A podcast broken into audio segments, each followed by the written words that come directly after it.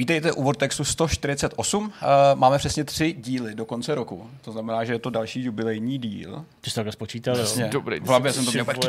Ty Co když tam do toho teďka něco vstoupí? No tak to nebude třetí díl do konce roku, ale To je bude to prostě další díl. Uh, nicméně, kluci, vítejte. Ahoj, Jirko, ahoj, Zdeňku. Ahoj, Ahoj, ahoj. Petře, ahoj diváci. Jelikož dneska nemám moc co povídat, eh, tak budu já spovídat vás. Dobře. A proto mě zajímá, Rafinovaný. o čem se budeme bavit tenhle vidcast. Zdeňku, co máš za téma? Já to mám dobrý, protože tentokrát můžu opravdu zaníceně hovořit o videohře, eh, kterou jsem eh, hrál v uplynulých několika týdnech vlastně a budu konečně moc tady jako poprvé říkat svoje nějaký dojmy a tu hru částečně hodnotit, ne jako i u nějakým zpětným povídání prostě u, o, o hrách, které už nějakou recenzi ode mě získali. Ta hra je Yakuza Like a Dragon, mm-hmm. osmý velký díl téhle série, který přichází s řadou změn, uh, který vlastně mění skoro až žánr a přichází jako úplně s plejádou surrealistických scén, kdy vaše slepice je nejlepším zaměstnancem měsíce ve vašem impériu restaurací, ve skvělém simulátoru uh, restaurací a přitom o tom vůbec ta hra není. A to si myslím, že je jako fakt super. Proč vlastně ne? Proč Přesně. vlastně Budeme ne? se povídat o Jakuze prostě, no. Jirko, co tvoje téma?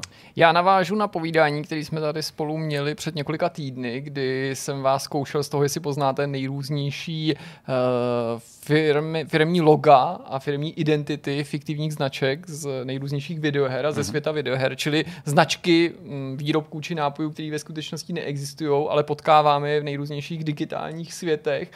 A to aktuální téma se bude věnovat tomu, jakou hodnotu by přibližně tyhle značky, tyhle společnosti a tyhle výrobky měly, mm-hmm. kdyby skutečně existovaly. A tu hodnotu jsem se nepokusil pochopitelně odhadnout já, to by bylo velmi chabé, ale vycházíme zase z nějakého odborného odhadu, který se snaží mm, jako posoudit potenciál té značky v závislosti na tom světu, ve kterém je ta značka situovaná a nachází přitom nějaký ekvivalent v těch našich reálných značkách a výrobcích hmm. a vyplývá z toho nějaký žebříček, nějaký částky a tak dále. To zní moc hezky, bude to formou kvízu?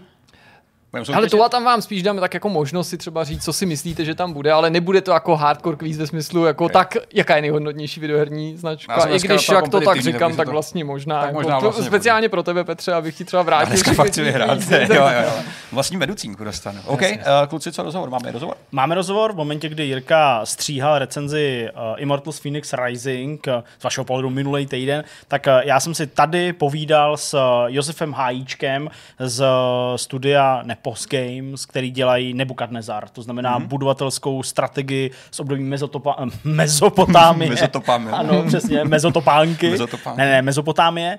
A uh, Josef u nás nebyl poprvé, už uh, u nás byl, shodou okolností to bylo v listopadu, na konci listopadu 2019, takže vlastně po roce mm-hmm. jsme ho tady mohli přivítat. A logicky už jsme tu hru nepředstavovali, protože i na Vortexu jsme se jí věnovali, Jirka jí věnoval několik článků uh, a tak dále, takže jsme si spíš povídali o tom, co se v té hře uh, událo, vlastně z pohledu toho vývojářského, to znamená, co tam přibylo, v jakém je stavu a logicky jsme mluvili i o tom uh, čerstvě oznámeném datu vydání, který připadá na 17. února příštího roku. Mm-hmm. No a myslím si, že bylo taky hezký povídání, takový jako i trochu technický, řekněme, protože jsme zabíhali do nějakých detailů, ale i takový to v úvozovkách lidský, jak to dvoučlenný tým řeší v době uh, koronavirové karantény a zdá případně jak je to nějakým způsobem ovlivnilo. Takže uh, hezký povídání o Nebukadnezarovi. Strašně, strašně zajímavý český strategii. Super, já to nebokecával dál a pojďme na první téma. Jdeme na to. Jak už jsme prozradili na začátku, jedno z témat bude patřit nové Jakuze. To je hra, na kterou jsme čekali poměrně dlouho, my z pohledu západního světa, Ano. protože vyšla přibližně už před, lo- před rokem v domácím Japonsku a pochopitelně jsme velmi zvědaví na to, jak se ta novinka povedla. My jsme nějaký ohlasy měli už k dispozici právě při té premiéře, mluvilo se o tom, že ta hra je povedená, ale především jsme byli zvědaví na to, jak to tedy dopadne s tím posunem. Spousta novinek, tahový souboje, ještě větší příklon k RPGčku, nový hrdina, nová oblast, která dosud se v této sérii neobjevila. Co byla možná první věc, Deňku, která tě zaujala, nebo která ti přijde nějakým způsobem symptomatická pro, tu, pro ten aktuální díl? Tak eh, ta první úplně věc, která mě překvapila, protože se neustále mluvilo o tom, že ta hra se nebude odhrávat v té fiktivní čtvrti Kamurocho eh, v Tokiu, ale že se bude hrát v Yokohamě, takže vlastně začíná v Kamurochu. Mm. Tak eh, to byla vlastně taková jako první, první věc, která mě trochu překvapila. Říkal jsem si, aha, tak to jsme teda na ploše nějakého asi prologu, nebo jak to vlastně celý je.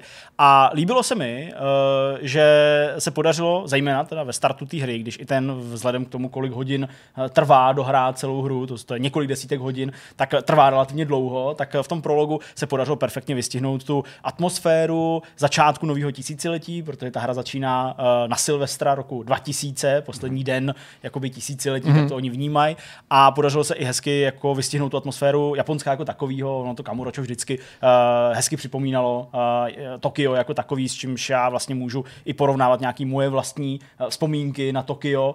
A hrozně se mi líbila ta nálada, ta atmosféra. Tak to byla taková jako první věc, která mě příjemně pohladila a pak už to bylo takový jako nasednout na nějakou skluzavku, eh, na který jsou chapadla, balónky, růžové barvy, ale taky spoustu vážných témat a jet eh, nezadržitelným tempem furt stále dál a dál. Pokud jde o ty témata, tak eh, my víme, že jako zase nikdy nebál být dost bláznivá ve spoustě ohledech. Určitě. Jak je tady ten poměr nějakého dramatu a nějaký přesně hmm. šílenosti, která je specifická často pro japonské hry? Hele, ono je to hrozně jako těžký, protože ta hra je prostě specifická. Já jenom takhle udělám ještě takový úkrok bokem. My jsme to zmiňovali třeba už i u toho toho streamu a pro lidi, kteří nejsou obeznámení eh, s tím, co Yakuza je a klidně ať mi Jirka doplňuje, protože on má teda jako s Yakuzou větší zkušenost, než mám já, tak uh, lidi si prostě myslí, že je to nějaká mafie, uh, akorát prostě v kulisách japonský jakuzy. Nebo si myslí, že to je GTAčko uh, v kulisách uh, japonský, nebo jako v japonských kulisách a z prostředí jakuzy. Uh, nebo si myslí, že to je Sleeping Dogs, když jako chtějí mm-hmm. trochu mhm, blíž, mm-hmm. ale to prostě neodpovídá.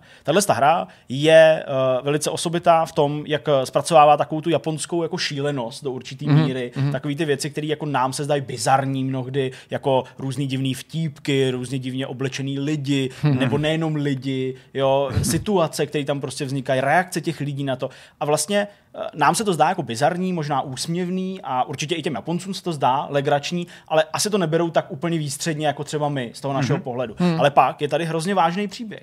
Jako strašně dlouhý příběh. Příběh, který je o konspiracích, vraždách, eh, křivdách, nenaplněných ambicí. Jako hrozně dospělý vlastně příběh, vážný příběh, eh, který neustále narušuje ten hlavní hrdina, ten, ten, ten Ichiban, hlavní hrdina, který vlastně střídá uh, Kazumu. A to je takový prostě jako trochu šílenec, ale zároveň toho je trochu líto, protože prostě je to kluk, který vyrůstal bez rodiny, jo, a vlastně vždycky chtěl být ten správňák, ten hrdina, jo, mm-hmm. a ne vždycky se mu to daří, ne vždycky na to reaguje správně, ne všichni mají pro to pochopení, jo, takže opravdu je to hrozně taková zvláštní směsice, kterou si myslím žádná ze západních her, alespoň jako z mojí paměti vlastně není vůbec jako schopná napodobit, mm-hmm. jo, nebo mhm. prostě mm-hmm. ani já nenacházím něco, k čemu bych to připodobnil, jak, jak zvláštně ale velice zajímavě to působí.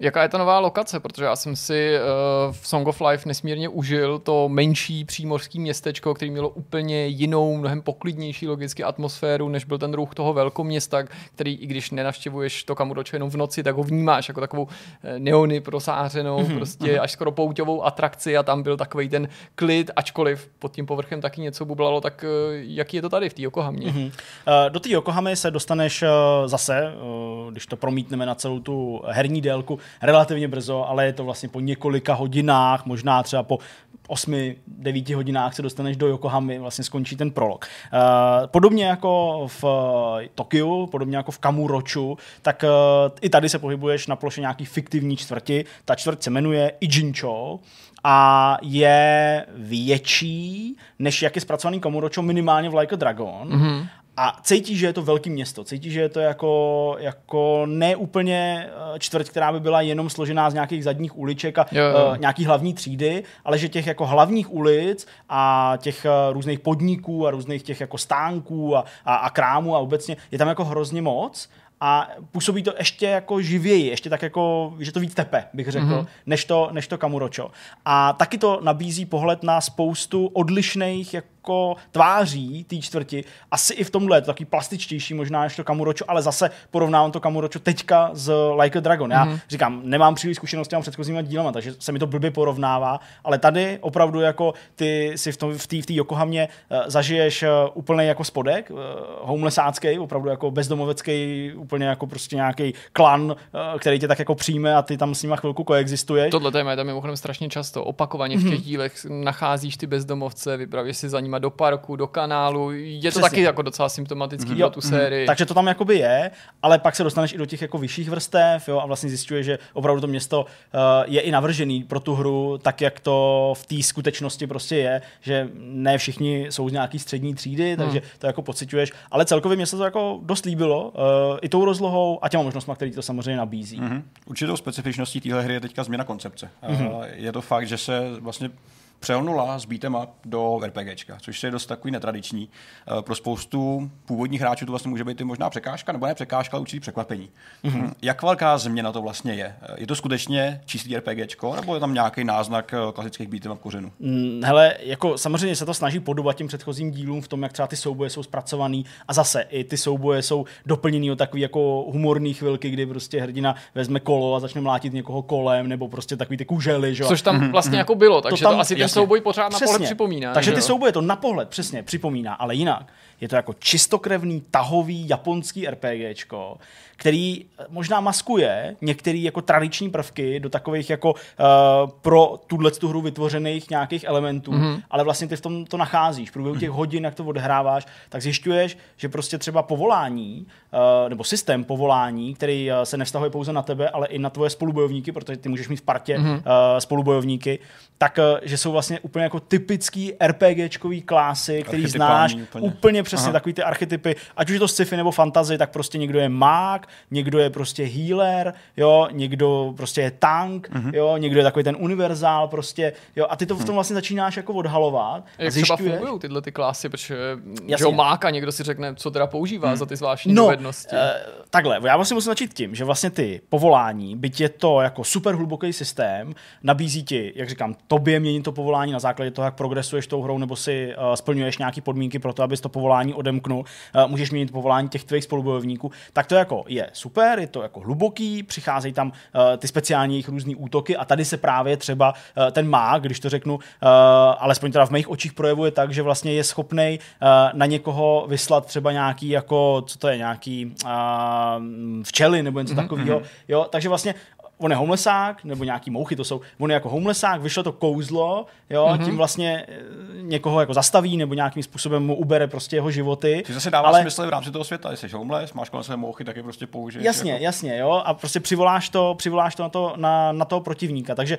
jako netváří se to jako, že tam vyvolává nějakou magii, jo, že by tam prostě kouzlil a čet něco z knihy, ale vlastně dělá takový ty pohyby, jo, má i v ruce prostě nějakou zbraň, která připomíná nějakou hůl, mm-hmm. jo, a tak dále, takže vlastně jako by, takhle se to jako mm-hmm. o sebe nějakým způsobem otírá, ale ten systém uh, je, jak říkám, strašně jako košatej, nabízí ti hrozně moc kombinací, uh, tím, jak to můžeš měnit i pro ty svoje spolubojovníky, uh, tak vlastně ty jako si to fakt můžeš utvořit podle, podle svýho. Někdo je opravdu hodně akční, jde přímočaře, moc se nezajímá o ten healing, protože věří, že se bude dobře vyhejbat v těch soubojích a zároveň zasahovat ty nepřátele tak silně, že prostě zabije na pár ran mm-hmm. a oni nebudou mít příliš šanci. Ale když jako nejseš takhle aktivní hráč, tak to fakt můžeš hezky namixovat. Ale blbý je, že ty podle popisu těch povolání, které jsou vlastně civilní povolání mm, ze skutečného světa, tak ty jako na první pohled nejseš úplně schopný jako rozpoznat, eh, co to je za ten archetyp. Jo. Takže pak já třeba po několika hodinách hraní, uh, strávenýho prostě s nějak nastavenou partou a prostě jeden byl kuchař a druhá prostě postava byla nějaká hosteska, jo, já jsem byl ten jako základní prostě uh, Ichiban bez nějakých, uh, bez nějakých velkých uh, takových těch profilovacích mm-hmm. prostě větví, tak pak jsem zjistil, že mi to jako moc nevyhovuje ale že jsem s nimi strávil strašně dlouhou dobu. Investoval jsem do nich vlastně jako ten čas, eh, vylevloval jsem je, eh, tam je ještě takový ten, eh, taková ta funkce toho jako bond, takový to spojení v té mm-hmm. partě, což zrychluje získávání zkušeností a ještě nějaký Aha. další staty, tuším.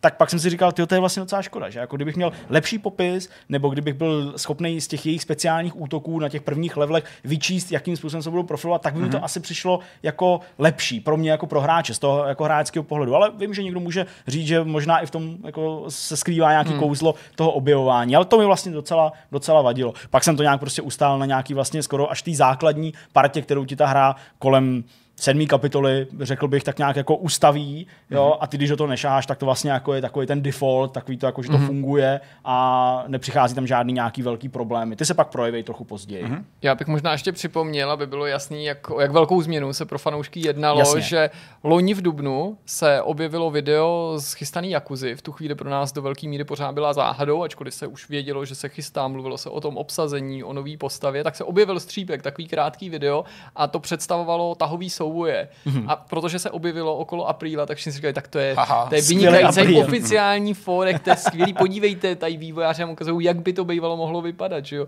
Tahle legrace se nakonec ukázala, že vůbec nebyla vtipem, to ani nebyl nějaký pokus otestovat si Mhm. zájem publika, v tu chvíli už vývojáři věděli, akorát to před náma tajili, že Mhm. změní ten soubojový systém, takže to je, to myslím docela dobře podtrhuje tu, tu skutečnost, jak výrazný to bylo. Ten soubojový systém je uh, plnohodnotný, pokud jste hráli někdy nějaký japonský RPGčko, ale vlastně dalo by se říct skoro jakýkoliv i západní tahový RPGčko, uh, kde navíc ještě máte nějakou partu, tak uh, je plnohodnotný v tom, že prostě máš ty jednotlivé postavy, jak jsem tady popisoval s těma různýma jejich specifikacemi, máš samozřejmě zbraně, máš speciální útoky, máš spoustu předmětů, který můžeš používat během těch kol, když tím spálíš vlastně tu svoji část té iniciativy a pak hraje někdo po tobě.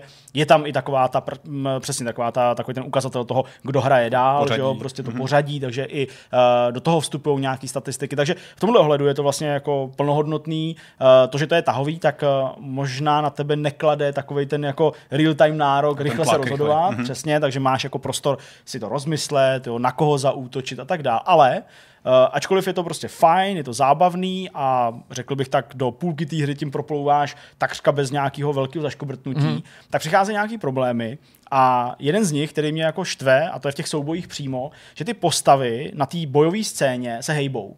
Oni mm-hmm. nestojí. Není to takový to okay. klasický gridový, že by prostě stáli na svých místech jo. a ty si jim dával nějaký boj. Prostě oni se pořád hejbou. A to, jak se hejbou, a to rozestavení, který je vlastně jako real time, Což je a- asi snaha to učinit tu scénu jako trochu dynamičtější, přesně, Mhm. tak, ale vstupuje do té hratelnosti a vstupuje do ní jako uh, mnohdy dost nevypočitatelně Okay. a vždycky mi to přišlo jako, že spíš můj neprospěch. Takže když já jsem prostě si jako vybral, že chci zautočit prostě na nějakého protivníka, třeba tradičně jsem vždycky jako se snažil nejdřív zabít toho nejsilnějšího v té partě, byť třeba neměl žádný jako uh, schopnosti, kterým by ovlivnil ty ostatní, tak uh, jsem se prostě třeba vybral a odklikl jsem ten útok, klasický útok, ten můj hrdina prostě ho začal provádět, teď se rozběh proti tomu protivníkovi a v tu chvíli, kdy on se rozběh, tak tam do jeho cesty, ale nikoli záměrně, spíš náhodou, vstoupil mm-hmm. někdo z jiných protivníků a vlastně ho zastavil. V půli, v, v půli cesty měl prostě schopnost jako instantně vstoupit do tahu mm-hmm. nepřítele, mm-hmm. takže mě prostě dal ránu, ten damage nebyl velký, ale já jsem vlastně jako spálil svůj útok, ani jsem nedal damage prostě tomu, komu jsem chtěl. A tak. A tohle se tam prostě jako děje docela často. A vlastně pak to začíná se projevovat, když se začne lámat, uh, říkám, ta půlka toho příběhu, CCA, tak pak najednou začínáš zjišťovat, že ačkoliv tě ta hra nějak jako nenutila příliš grindit, nebo nenutila tě prostě jako opravdu se soustředit na to, aby ty uh, hrdinové byly hodně jako už uh, na sebe zvyklí, aby prostě měli všechny ty bonusy, které mají, tak najednou ty seš na úrovni 17 a stojí proti tobě někdo, kdo má úroveň 23 třeba, mm-hmm. což je jako dost, jo, to není žádný malý rozdíl.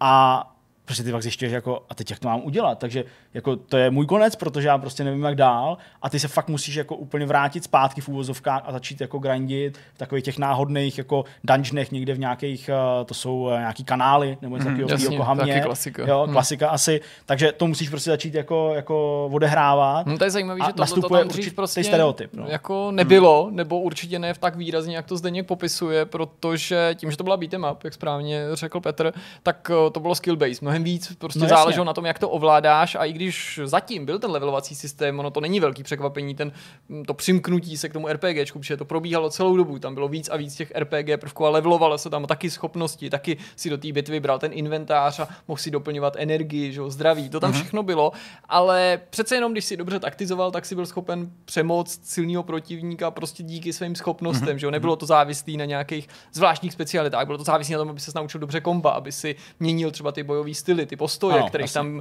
bylo tradičně víc. A to mě přivádí ještě k jedné otázce. Petr se tě ptal na to, jaký je ten poměr té komedie a dramatu, dejme tomu, mm-hmm. to jsme se jako, tak jako o tom pobavili. A mě by zajímalo právě, jaký poměr nebo jak funguje ta směsice těch žánrů, protože Ty jsi o tom už mluvil trošičku, co ta Yakuza vlastně je ve vztahu k těm západním hrám, jak si ji máme představit. Já vždycky říkám, že nejblíž má k Shenmue, není náhodou, že je to od stejného mm. vydavatele, Ano, od super. ale i tam je drobný rozdíl, protože Shenmue je spíš adventura, ačkoliv to tak spousta lidí nechápe, s důležitou soubojovou částí, ale ty souboje jsou tak nějak jako bokem stojí. Ano, je to i bojovka, ale především adventura. Zatímco Yakuza až dosud byla vždycky bojovka, ne teda jako bojovka ve smyslu arénová, ale beat'em up, byly tam i nějaký adventurní pasáže a pak samozřejmě ty minihry, tak jako v tom, v tom Shenmue. Jaký je teďka ten jako poměr teda těch aktivit? Co si cítil, že hraješ nejčastěji za žánr, když pominu to i to RPGčko, jako co si dělal? No, nutno říct, že uh, to tempo nebo to rozdělení toho, co v té hře děláš, uh, může taky někoho překvapit, protože uh, z velké části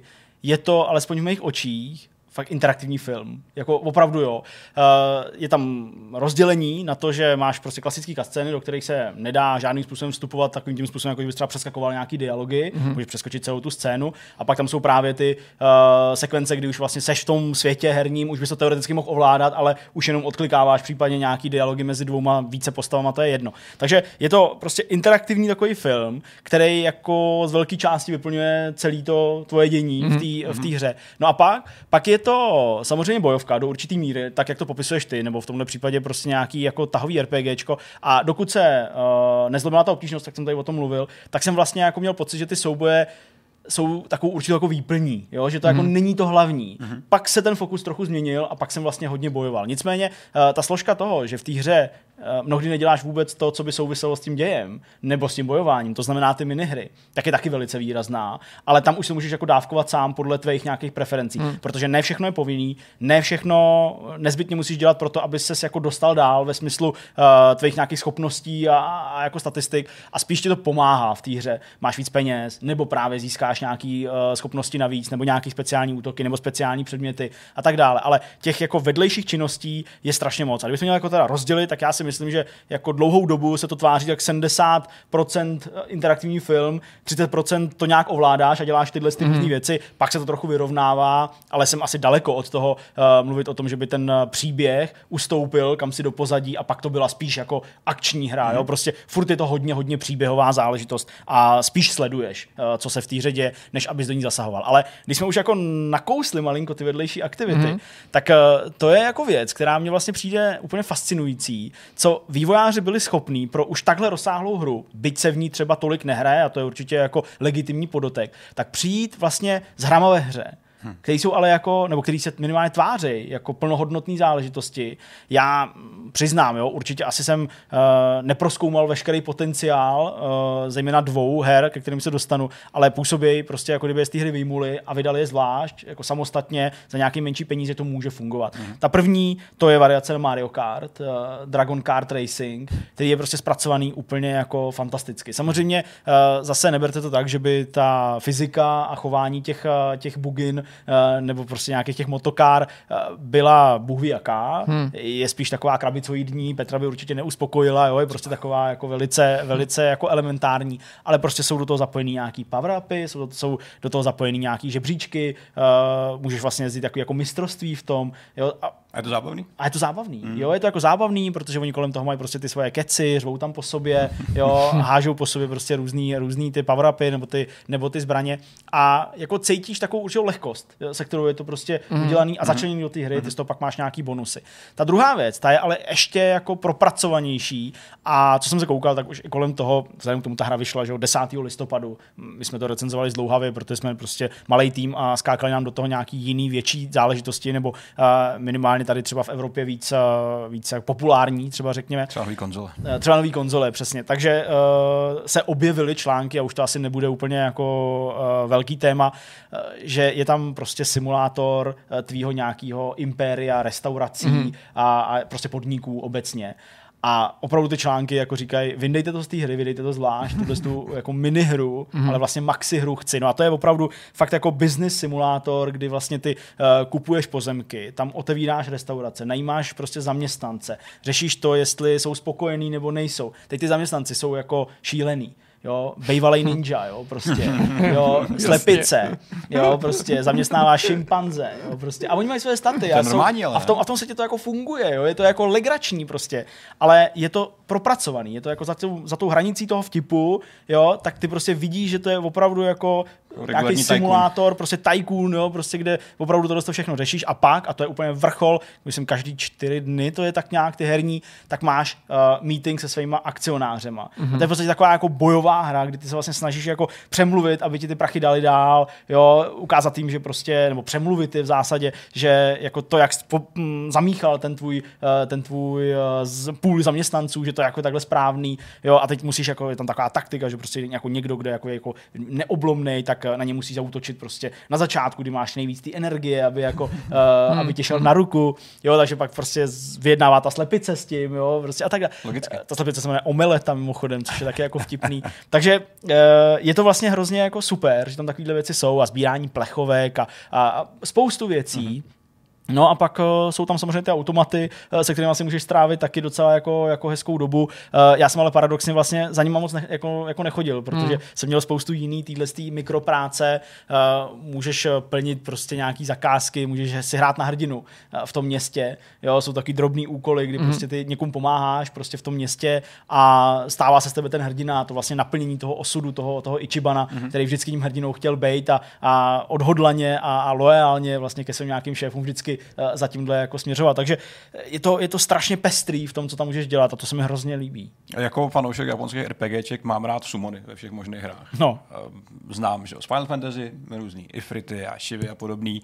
Něco mi ale říká, když jsem viděl první trailer na Yakuzu a viděl jsem, jak z nebe spadne velký humor, který eh, mlátí nepřátele, že to bude trošku něco jiného.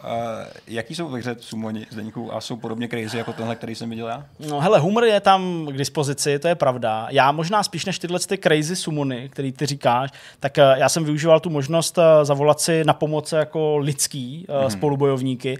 To nejsou nutně ty lidi, který ty máš v té partě, i když hmm. i oni jim můžou být. Tady přichází věc, kterou tady nebudu zmiňovat, ale jako určitě jako super a bude se strašně líbit lidem, kteří hráli Jakuzu. Mm-hmm. Uh, nicméně jsou tam i tyhle ty šílené věci, ano, jako olihně a, a, a, a, jako tak. A tohle vlastně je už na úrovni nějakého surrealismu nebo nějaký mm-hmm. jako fantazy, uh, spojený právě s tím, co jsem třeba říkal o těch kouzelnících nebo Jasně. o takových těch jako uh, speciálních efektech, kdy ty vlastně mm, vyvolání nějakého účinku tvýho nějakého kouzla nebo prostě nějaký, nějaký schopnosti někoho zastrašíš jako vlastně nějakým jako oblakem, mm-hmm. uh, který se mu začne točit kolem hlavy a on se jako víc bojí a takovýhle jako věci, takovýhle až jako fantazie nadpřirozený, ale jako jo, v tomhle směru prostě ta hra je ujetá, uh, ty to děláš přes svůj telefon, všechno tohle to si povoláváš, tyhle ty sumony, je to vlastně jako použití předmětu během toho mm-hmm. souboje a během těch tahů, který máš k dispozici a zase je to jenom jako potržení toho, jak jako rozvrstvený a pestrý mm. ten soubojový systém je, jenom je prostě škoda, že hroznou dobu to ta hra jako skrývá, jo, nebo skrývá, jako hroznou dobu ti neukáže ten potenciál a nechá tě vlastně jako pinožit se prostě mezi klasickým útokem nebo tím speciálním útokem, který prostě ten tvůj hrdina nebo hrdinové mají, jo, a hrozně dlouho trvá, než se to jako odevře a než ty možnosti máš a to mi vlastně přijde trochu škoda, mm-hmm. protože uh, to může i někoho prostě jako ubít, jo? Že, že, že prostě děláš spoustu soubojů, 100, mm-hmm. 200 soubojů a pak teprve přijde teda to, co ti to uh, naruší tímhle s tím vtipným mm-hmm. způsobem, samozřejmě. Je to přístupný pro nováčky, nebo ti přijde, že tak jako v případě těch minulých dílů se někdo vždycky Jasně. zamiluje, ale spousta lidí to bude vnímat jako nějakou studenou sprchu, aby ti nalákají třeba hezký obrázky, zajímavý mm. videa, sliby o pěkným příběhu a dobrých hereckých výkonech a pak si jako se, já jsem to vždycky tak cítil, že část lidí, kteří jsme třeba v tom smyslu, smyslu jako povzbudili k tomu, aby to vyzkoušeli, tak odcházela zklamaná nebo se do toho trošičku nutili minimálně. Mm. No já myslím, že pokud prostě jako nejseš vnitřně, alespoň částečně naladěný na všechno tuhle jako japonskou kulturu nebo jako japonský zpracování nějakých takových věcí, pokud si jako uh, úplně proti anime a, a prostě nikdy si nesledoval nic japonského, tak tě to asi jako neosloví, jo, jako i třeba ten herecký výkon, my jsme tady o tom bavili, než jsme pustili kamery, jako herecký výkon je prostě úplně závislej na takových těch jako nečekaných až skoro výkřicích nebo takových těch prostě uh, jako až skoro přehrávaných z našeho pohledu replikách, jo, hmm. který ty postavy odříkávají. Ale já jsem myslím docela dobrým příkladem toho, že člověk, který uh, vlastně do dnešní doby nedohrál ani jeden předchozí díl a vždycky jsem s ním měl takovou jako vágní prostě jako zkušenost, jenom jako, mm-hmm. tak se na to podívám, o čem se to jako mluví, o čem to je, nasál jsem, aha, rozumím, chápu, tak nějak jako, a vždycky jsem od toho odcházel, tak u tohohle jsem fakt vydržel mm-hmm.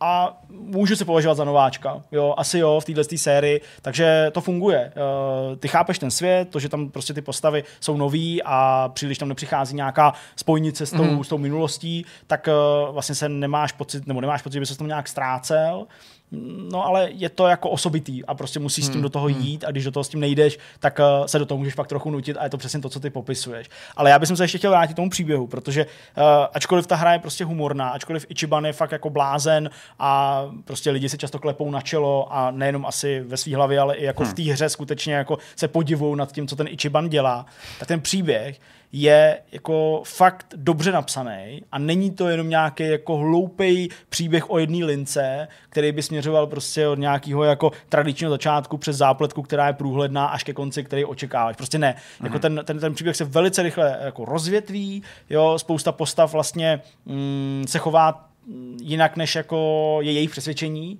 a ty to postupně odhaluješ, ale navíc do toho vstupuje i skvělý prvek hned na tom začátku a to si doufám, jako, eh, nebo doufám, že to není takový jako spoiler, ale myslím si, že ne, protože to se jako stane na začátku.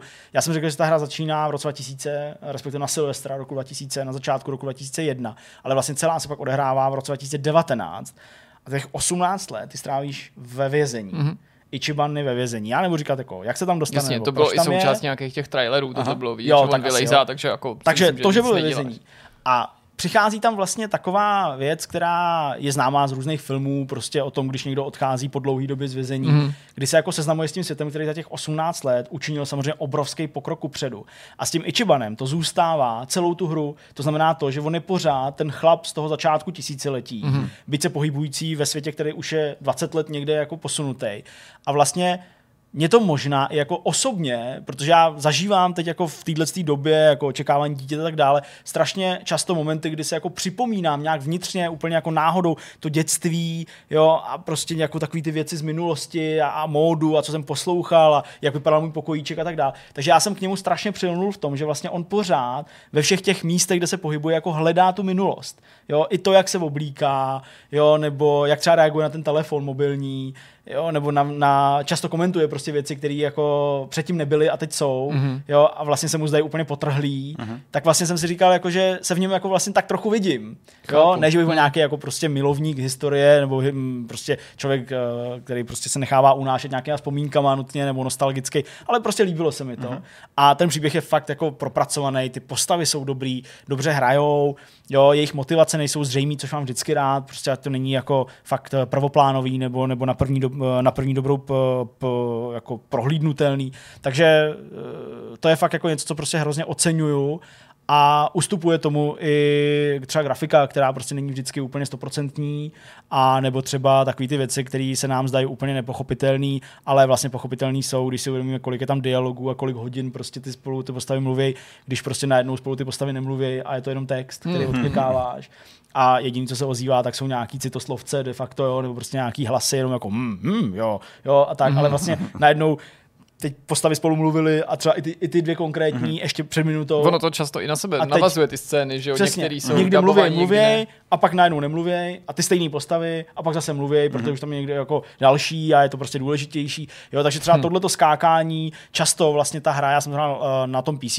ale zkoušel jsem třeba včera i PlayStation 5 verzi uh, a hrál jsem ji vlastně docela dlouho, až jsem se dostal do Yokohama, já jsem říkal, já si musím mít spát ve tři, jo. Mm-hmm. Tak uh, uh, často prostě tam, tam přicházejí vlastně takový ty jako úplně stmívačky, úplně takový ty katy, mm-hmm si říkáš, jako, aha, tak to je jako předěl nějaký a teď se dostanu někam dál, někam se posuneme v čase nebo v místě, ale ono se zase rozetmí a zase to pokračuje, úplně na tom stejném místě. Jo. Takový jako nelogický mm. uh, nakládání možná mm. s tou kamerou nebo s tím, s tím střihem a v kombinaci právě s tím jako absentujícím dubbingem, to může být pro někoho mm, překvapivý a ne asi v tom lichotivým slova smyslu. A mě to vlastně taky trochu mrzelo nebo vadilo, mm. že ty mm. postavy spolu furt nemluvějí. Jo, že prostě občas je tam právě tahle mm-hmm. část, kdy jenom tak jako odklikáváš text. Co to zní vlastně docela pozitivně. Zdeňku, ještě na závěr něco, co jsme třeba vynechali, co bys chtěl zmínit? Nebo možná něco k té technické stránce, třeba já vím, že se z toho dotknul, no. jako teďka, ale Hele. zároveň pořád si kladu otázku, jak bude na někoho, kdo to nezná, působit hra, která nebo série, která vždycky si na technickém zpracování docela zakládala, ale zase víme, že to japonský vnímání té technické stránky je docela hmm. osobitý a ne vždycky je stejný jako tady na západě. A navíc je ta hra rok stará, což normálně by nemuselo být tak moc, ale je to jiný u hry, která vyšla před nějakým cca rokem. A tehdy jsme neměli hmm. ještě nový konzole a teď už tady hmm. jsou. Jak se ti na tu hru prostě koukalo? Hmm. Hele, já myslím, že já, já, já to trochu obejdu. Já myslím, že prostě lidi ze západu, nebo prostě jako západní publikum, který to budou mít tendenci srovnávat uh, prostě s těma nejlepšíma hrama, který vycházejí prostě od studií, zejména ve Spojených státech, tak uh, nebudou spokojení. Nebudou spokojení proto, protože ta hra postrádá možná takový jako mm, větší příklon k realismu, nebo jako větší příklon prostě k takovým těm jako uh, efektům nebo detailům, který prostě jsme zvyklí zvídat, já nevím, ve hrách jako Last of Us, nebo něco takového. Nechci to tomu úplně přirovnávat, to prostě není, jsou zase stejné hry, není to úplně jednoduchý. Last of Us je prostě příběh několika postav, tady je prostě těch postav desítky, jo, a tak mm. dále. Ale prostě jako něco tomu chybí. Já jsem si tu otázku pokládal mnohokrát, někdy mi přijde, že to jsou stíny, ale vlastně tam stíny jsou. Někdy jsem si říkal, že to je jako osvětlení celý, jo, že to prostě působí tak jako nerealisticky, byť mm. jsou tam postavy, které jsou zpracované poměrně realisticky. Nebo třeba, když se podíváš do obličejů, jo, nebo, nebo a často je tam takových těch jako záběrů uh, úplně na ten obličej ze předu, to oni dělají rádi, tak ty vidíš jako detailně propracovaný obličej, ale třeba ta mimika není taková jako fluidní, taková organická, mm. kterou by si očekával. Takže jsou tam vždycky takovýhle nějaký jako uh, kroky, u kterých jsem se vždycky jako zastavil a říkal jsem si, no tohle prostě se mě vnitřně tolik jako nezamlouvá, byť jako ta celková úroveň není vůbec špatná, to jako ne, jako jsou tam detaily, jsou tam objekty, jo, lidi tam chodí po ulicích, to všechno, jo, ale prostě něco tomu vnitřně chybí. A neumím to vlastně moc, moc popsat, protože ve všech scénách uh, se to jako různí, může to být něco jiného. A pak tam samozřejmě dochází i k takovým jako technickým nedostatkům, jako skutečně viditelným, kdy mizej postavy, který třeba chodí po chodníku mm-hmm. a teď dojdou mm-hmm. někam jako k tobě, kde se ty dvě postavy tvoje baví a oni prostě jdou, jdou, jdou a najednou zmizej, jo, nejsou, mm. nebo se prostě někde otáčejí, jo, nebo prostě, jo, takovýhle jako věci se tam jako dějou, někde tam něco doskočí, nebo tam prostě někde něco znázorněný správně a jako celkově ta, ta, ta, ta úroveň té grafiky, prostě já to asi vnímám malinko jinak možná třeba než ty, Jirko, uh, mě prostě nepřišla tak dobrá. Hmm, jo? Hmm, hmm. Ale druhým dechem dodám, že mi to nějak nevadilo. Jo?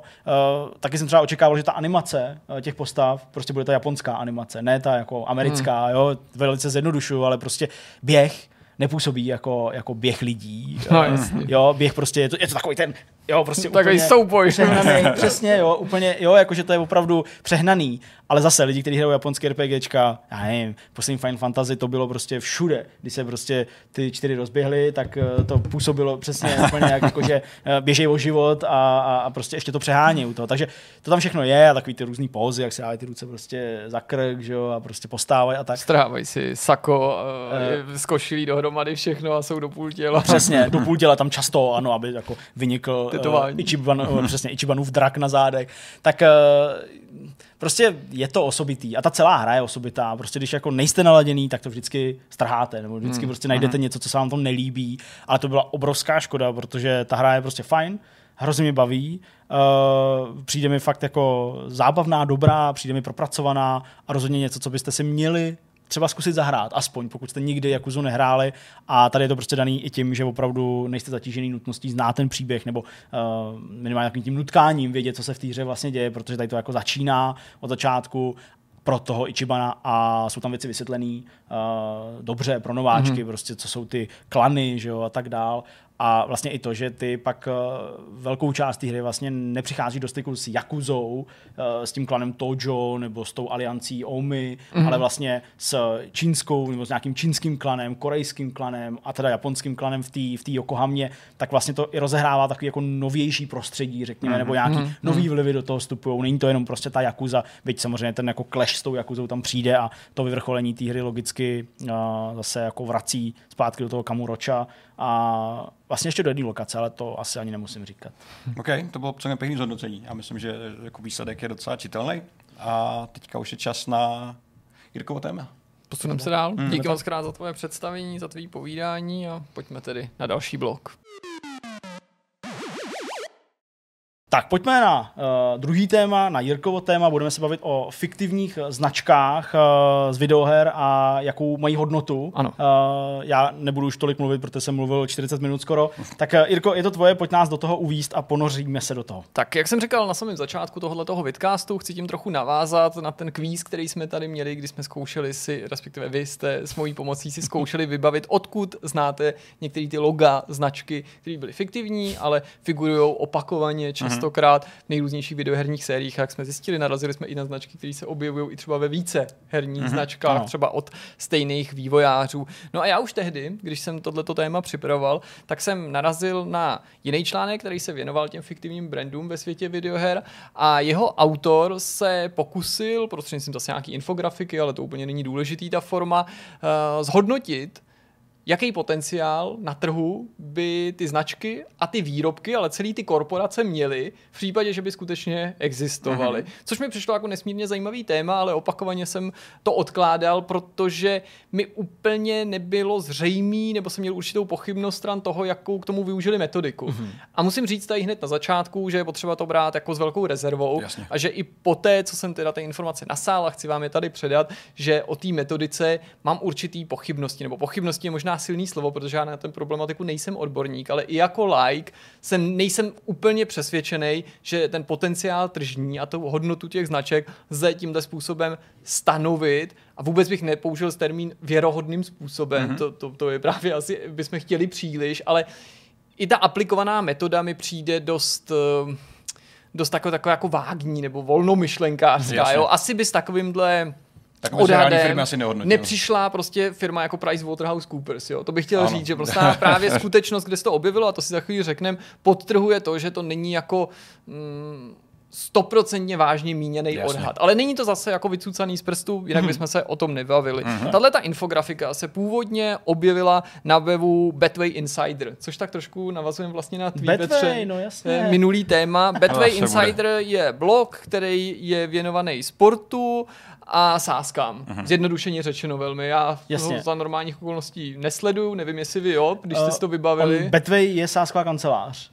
Ale tohle je Betway Insider jako Betway blog, který na tom Insider funguje. asi je na tom prostě navázaný nějaký sportovní blog, jasně, umíš to představit. Jasně. Tady sice o sázkách to jako přirozeně není, Jasně. ale k té problematice to má docela blízko, to už si určitě dokážete dovodit, mm-hmm. že tedy někdo, kdo pracuje pro tenhle ten blog nebo pro tenhle ten magazín, že má teda blízko k nějaký statistice a že jde v podstatě o něco podobného. Vzít, že o nějakou věc a pokusit se odhodnotit, jaký je její teda potenciál, mm-hmm. jak by mohla fungovat, jaká je její síla a to ano, můžeš stanovit u těch reálných věcí, mm-hmm. ale do určitý míry i u těch fiktivních. Konkrétně autorem tohoto toho průzkumu odhadu je Harry Tenfield a ten prozradil, že ke stanovení hodnoty použil pochopitelně vždycky co by referenci nějakou skutečnou protiváhu, nějaký protipol takové firmy nebo takového výrobku ze skutečného světa. Takže je tady, jsou tady určitý veličiny, které do toho mm-hmm. ohodnocení toho výrobku nebo té značky vstupují, jako co to je za svět, jak je ta značka zastoupená v tom světě pochopitelně, jak vypadá, že je velká a hodnotná v té realitě toho světa. Tam samozřejmě nemusí nutně někdo v tom světě říct, jako tohle je největší firma v GTA, nebo Jasně, prostě jasně. tohle je nejoblíbenější nápoj, ale jako kolik tam má reklam, jak často je vidět, kolik přibližně může zaměstnávat lidí, dokonce i k tomuhle tomu tématu se Ok. dostaneme, jo, jakože jak, jak je prostě velká. Možná bych tohleto téma vykopnul tím, a není to žádný jako test v pravém slova smyslu nebo kvíz, jestli nějaká z těch značek, o kterých jsme se bavili, nebo úplně jiná, kterou si vybavíte z těch fiktivních, jestli byste si typli, že se ve smyslu jako hodnoty a ta hodnota je normálně udaná v miliardách dolarů, mm-hmm. může umístit na předních pozicích. Když si vybavíte nějaký fiktivní společnosti nebo výrobky, prostě značky. Hmm. GTAčko, Priswasser, eh, nějaký z těch piv, který mě napadlo. A já jsem taky přemýšlel nad GTAčkem, jak je tam ten, eh, ne Apple, ale Pe- Per, je to, je to Per? Jo, jo, jo, já vím, co myslíš, ty, jasně. Ty to, iFruit, ne, to bylo. No, iFruit, nebo jo, no, to jasně, bylo, takovou iFruit, tu nějakou jakoby No, jakoby počítačovou, tu- jasně. To, S tím se pracuje docela hodně, je to jako jeden z, jako velkých, velkých věcí v, v GTAčku, v 5 teda. Hmm. Uh, auta možná nabízejí nějakým způsobem, ale zase Oni jsou dost rozmělněný, tak, no, a nejsou tak často prolezlí napříč několika hrama, Jo, jo, je to jako hodně izolovaný. no. Uh, uh, uh, co třeba takový ty korporace, ne, to ne, to nedává smysl. Hmm. Je jako, je, na, je, je, je korporace značkou? Jako, Jo, jo, jo, určitě Je. v tomto smyslu, jo, někde jsou to produkty jako jedna věc, nebo je, Mhm. my si můžeme domýšlet, že ta firma v tom daném světě je tak něco jako TikTok, je- že ano, vyrábí jasně. to, jinde jsou to spíš jako, ano, korporace nebo společnosti. Tak třeba Wayland. Uh, To mě který napadlo. prostě jako Aha. operuje někde ve vesmíru. To by mohlo být, i přece když to není čistě jako videoherní, když já jsem ji minule použil, takže vla- taková nevím, jestli byla vpočítaná Jasně, do toho. chápu, do toho jasně, nejde jo. o to, že já bych ji neuznal, ale že Jo, jo. nevím, jestli byla... třeba Valtek, eh, který dělá Voltek, jasně. Jo, to by taky dávalo smysl. No, Prostě rozhodně obdoba jsou to některé jako eh, ty, ty značky třeba konkrétně tady nezazněly, Mhm. ale hry, které jste zmiňovali, jsou původcem některých eh, těch značek, o kterých se bavit budeme. Tak ono to určitě musí i vycházet z toho, jako co tom světě zastupujou a Ano. co to je za hru. Že? Když Ano, je to prostě ano, ano. velký městský simulátor jako GTAčko a prostě je tam, ano, teďka plácnu přesně Pisswasser, tak je to prostě pivo a teďka jako ty přemýšlíš, tak to je asi pivo, který je nejenom jako eh, v Los Santos, ale je Jasně. určitě jako v celých Spojených státech, že jo, nebo prostě A už to spojí s už to jako dobou uvedlo do toho světa. že Jasně, jo. to je strašně totiž taky těžký, právě proto bychom našli asi mnohem víc argumentů pro to, proč tenhle ten odhad spochybnit, Mhm. mm-hmm. protože u některých her, mm, ano, si můžeme domýšlet, typu GTA, že ten ostrov, na kterém se to odehrává, byť to jako No. ostrov, to je jenom jako v, t- v tom herním světě, je jakýmsi výkusem nějaký skutečný mm. velký země, třeba i existující, nejen fiktivní, a v jiných případech um, je třeba to, co v tom světě vnímáme celou tou zemí, jo, a samozřejmě jasně, navíc se musíme zaměřovat spíš na jako uh, značky z, ze současnosti, nebo z minima, alespoň z blízké budoucnosti, Mm. že jo, jak odhadneš potenciál mm. značek něč staršího data, nebo ve fantazi, jo, logicky Jasně. to nejsou značky v pravém slova smyslu, ale stejně. No, na eh, to. abych to neokecával zdlouhavě, tak řeknu, že minimálně podle tohohle odhadu nejhodnotnější značkou a brandem eh, z pohledu fiktivních videoherních společností má být Red Rocket což je S, ta, s, ten řetězec benzínek, čerpacích stanic, přesně, který Mhm. známe z Falloutu. I když já, když jsem viděl to jeho prvenství, tak mě Mhm. jako první věc napadlo a dokážu si představit, že možná i někoho z našich diváků a No, vás, teď už, že přesně, už ten jako nefunguje, ne? že jako na základě čeho je to přesně stanovený, když jako bych to na to nahlížel optikou toho světa, tak je to Mhm. mm. bez hodnoty, nebo tak to naopak nefunguje, tak je to myšleno stanovený před tou katastrofou a zřejmě tady jde o to, že byl prostě jenom hledaný jakýsi ekvivalent Reálnej. Raketu ve chvíli, kdyby byla tam společnost No, jasně. funkční. To dává jo? smysl, A, jako ano, jako, Jako, no, tak prostě to jako ano, Velký ale, business, ale no. jako je hodně vidět a já jsem si taky všiml ještě jedné věci a sice, že třeba ačkoliv my jsme se bavili o hodně značkách tehdy v rámci toho kvízu, tak uh, dneska, když jsem se připravil na tohle téma a třeba jsem si vyjel soupisku fiktivních vůbec brandů, třeba z GTAčka, jenom z GTAčka, tak to je neuvěřitelný seznam, mm-hmm. který je rozstříděný podle kategorií, jako třeba automobilky, nápoje, Móda, potraviny jasně, a no. tak dál.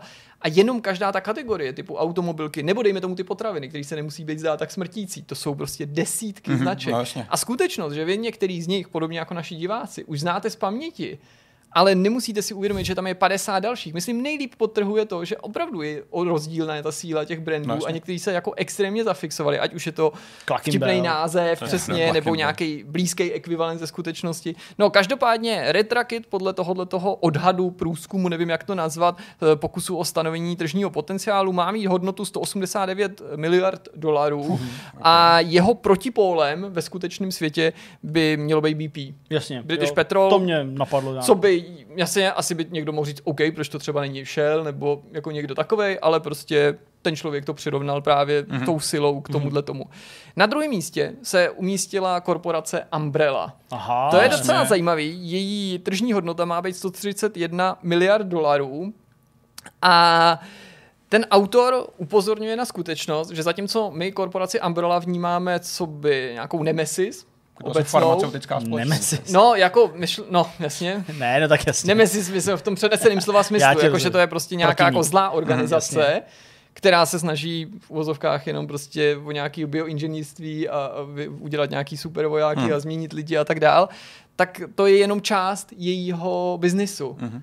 Neřekl bych malá část, rozhodně důležitá z pohledu toho kanonu, ta klíčová část, ale oni dělají spoustu dalších věcí a z tohohle pohledu autor téhle tabulky přirovnává korporaci Umbrella ke společnosti Unilever Aha. Ok. která Ok. samozřejmě se o farmaceutický průmysl, pokud je mi známo, nezajímá, ale není úplně od věci ten příměr, co jsem koukal, protože Unilever se skutečně zajímá, o, nebo zajímá o, obchodu, nebo, nebo podniká ve všech možných oblastech, že to je prostě nejen potraviny, nápoje, ale i kosmetika, drogistický zboží, Všechno. hygienický pomůcky. Baťovi závody. A to asi fakt jako vlastně odpovídá. A taky možná další věc, která tady nezazněla, ale myslím, že to řada lidí si uvědomí, určitě i nějaká jako alespoň pseudohistorický pozadí té společnosti, Vlastně. nebo odhad toho, jak ta značka může být stará z pohledu toho, jako je důležitý. A to tady určitě taky hraje roli, protože Unilever je prostě jako tradiční společnost, která funguje eh, mnoho desítek let.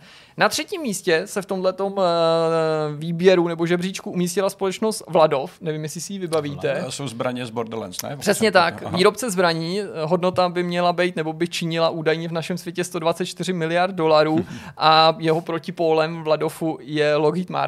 Aha, ok, jasně, jasně. Jo, Což, jo, jo. OK, dobře. A na konci t- minimálně týhletý jako topky je docela taková jako zajímavé anomálie a tu představují dva nápoje. Nuka-Cola Jasně. z Falloutu, která má mít hodnotu jo. 73 miliard dolarů a je obdobou Coca-Coly, Coca-Cola, nečekaně Se nabízí.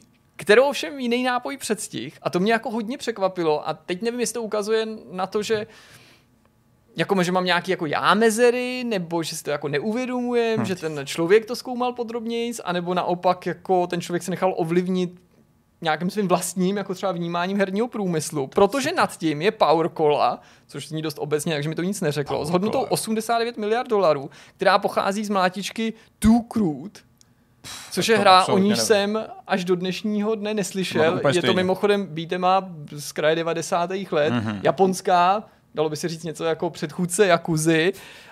A autor tohohle toho odhadu tvrdí, jako, že je to něco jako Pepsi a na základě toho prostě ta síla té značky je větší. Hej, jasně, ale pořád je asi těžký to obhájet tady, no, v tomhle případě konkrétním. Já jsem se data. i díval na tu hru a na rozdíl od těch ostatních jmenovaných titulů, nebo značek, o kterých jsme se bavili, bylo pro mě mnohem obtížnější jako domyslet si, na základě čeho síla té mm-hmm. značky byla stanovená. Ano, chápu, zastoupení té značky v té hře je výrazný.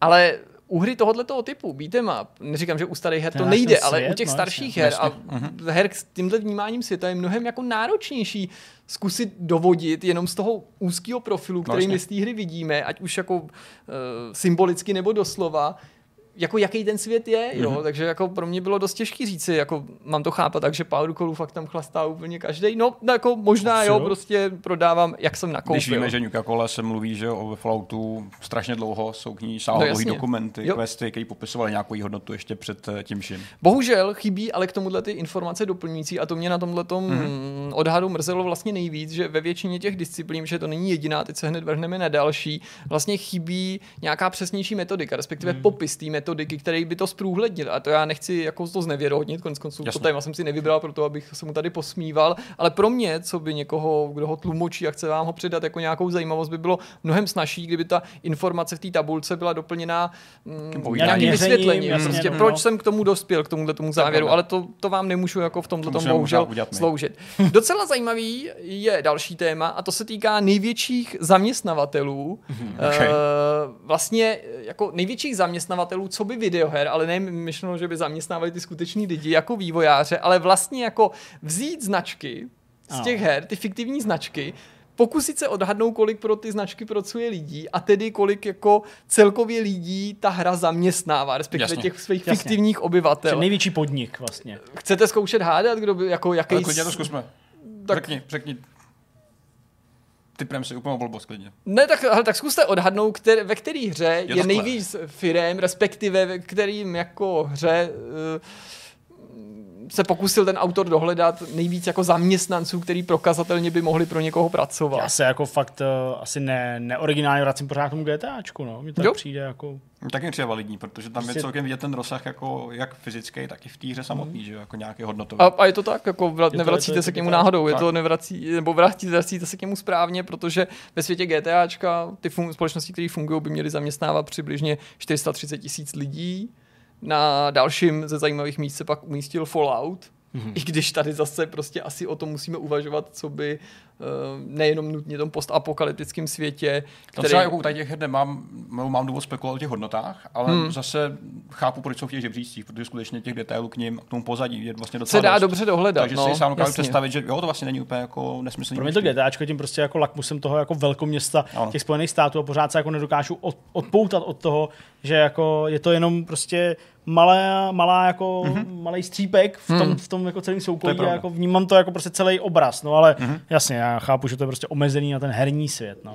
A docela dobrý, zase trošičku jiný segment, který se těch fiktivních značek týká, uh, sleduje to, jaký fiktivní společnosti, nebo brandy, prostě jednoduše řečeno, nejvíc googlujeme ve skutečném světě. Teď nemyslím ty fiktivní obyvatele na svém fiktivním Google, jaký, jaký brandy uh, hledáme nejvíc my. Chcete zkoušet hádat? Nebo, protože myslím, že by vás to nepřekvapilo tolik.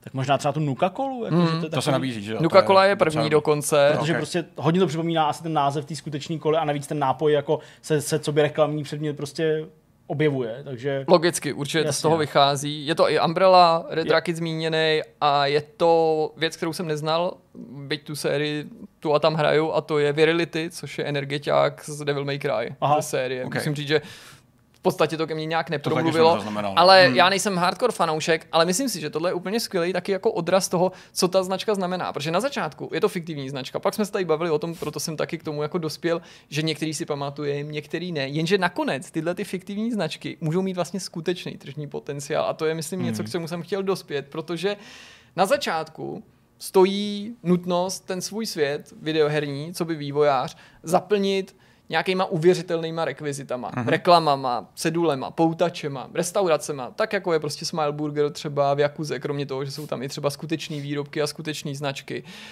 A na konci to může být něco, co ti vydělává další peníze, protože seš to ty, kdo v tom skutečném světě může vyrobit, jako ala Simpsonovi, nebo to není, to se netýká jenom her, že jo, prostě vyrobit nápoje, ty původně fiktivně a udělat z nich skutečný, vyrobit oblečení a dát na ně loga čehokoliv, to už nemusí být jenom o tom Jasně. oblečení, můžeš prodávat modílky těch aut, ale GTA, můžeš prostě udělat skoro cokoliv, když v té videohře, která je sama o sobě brandem, vytvoříš dostatek atraktivních značek. A spousta těch značek přinesla svý vlastní značky, které nejsou vlastně ničím. Je to prázdná schránka, ale každoročně musí generovat obrovský peníze a do řadě těch značek jsme se dotkli. nemá náhodou dokonce Bethesda, no Bethesda Zenimax trademarknutou Nuka Colu? Stoprocentně. Ty, ty prodávají, že jo, merch s tím letím. přesně dělat. Takže no. ono jako i ten, i vlastně ta, ta značka, ta nutnost si ji nějak přivlastnit musí být jako daná i tím úspěchem, že jo? Protože zpočátku v té hře je to prostě Nuka Cola, neřešíš to. A Hmm. pak najednou přijde ale ten úspěch, který už jako vlastně tady to tě donutí udělat, protože nechceš asi na tom, Hmm. na tom zboží jiný lidi, že jo? Takže Mně se líbí, že vlastně jako na fiktivní značku si ta společnost udělá fiktivní reklamu Mhm. ve videohře, která je fiktivní a pak to prostě promítnou do skutečného světa. No A jasně, já myslím, že proces je vlastně identický proti tomu reálnému, že jo? Hele, na, jako já prostě jsem strávil asi ze všech GTAček nejvíc času prostě v San Andrea. Ne, houby. Ale jo, tam byly ty reklamy ten Clacking Bell, mm-hmm. nebo to bylo ve Vice City? Tam Klaken byl hodně Jo, v. San Andreas. San Andreas. Kuřata. A to jsem asi hrál jako nejvíc, protože se se to potkalo s tou dobou, kdy jako na to měl člověk nejvíc času a prostě a tak dále, ale samozřejmě hrál jsem i ty předchozí a hodně. Ale přesně jako už nikdy nedostanu z hlavy prostě ty různý takový ty malý scénky v těch rádích právě týkající se toho Clacking Bell. Jo, z Vice City prostě nikdy nedostanu z hlavy prostě jako hlášky těch, těch eh, moderátorů, jo, a prostě je to vlastně to stejné, co se děje ve skutečném světě. Mm-hmm. Pamatuješ věci prostě z televize, z rádia, hláškuješ vlastně nějaký uh, prostě věci, produkty, ale vlastně ani nevíš, po- co to bylo, ale prostě pamatuješ si tu hlášku. A to je jako úplně prostě jako definice jako reklamy, to je úplně kruh se uzavřel No a prostě děláme fiktivní reklamu na fiktivní produkt a pak vám ho stejně prodáme a vy si ho budete koupit. No, to já se mi na pamatuju to i, prostě i v nejvíc. GTAčku, kdy Klaken byl, si branding těch samotných prodejen, když tam byl. No jasně. Jak měl No. na hlavách takový ty předblblý kuřata No a jasně. podobně, že do No. toho ty No ale tak to je barvy, prostě to dokonalý skvěle. marketing, jako dotažený do zvonečky, no. konce. Jo, jo, to tohle, je tohle mě právě přijde úplně skvělý, já jsem rád, že jste vlastně k něčemu nebo k podobnému dojmu sami dospěli, aniž bychom se o tom bavili předtím, nebo jsem to tady jakoby říkal, že v těch hrách typu GTA, pojďme použít dál to GTA jako určitý lakmus toho, je obrovský množství značek. Hmm. Ty značky určitě vymýšleli různý lidi, různí grafici jim dávali identitu. A znova zdůraznuju na začátku jenom nutnost ten svět jako zaplnit něčím, co vypadá uvěřitelně restaurace, reklamy a tak dál. Fakt jako na začátku není kalkul vytvořit dobrý fiktivní značky. Ano, ano. A na konci se ale stejně jako v tom skutečném světě oddělí zrno od plev. A navíc je to skvělá prostě reklama na reklamu, No. ne na tu hru, ale jako na to, co je image společností, když ty ani nemusíš ty věci používat k tomu, aby se ti dostali do hlavy. Uh-huh. Ty přece nevíš, jestli je lepší Pizwasser než jiný pivo, nebo Sprank než prostě... Chci říct, že ty si ty fix, zafixuješ ty značky a působí to na tebe ta identita těch značek, Že aniž by si na rozdíl od těch jako virtuálních Jasně. obyvatel toho Mhm. města to vůbec ty věci používal. A na konci je zase prostě ten, ten úspěch, který se může různě jako doplňovat. Třeba v GTAčku si vemte, že ty lidi to pijou, ty, ty nápoje.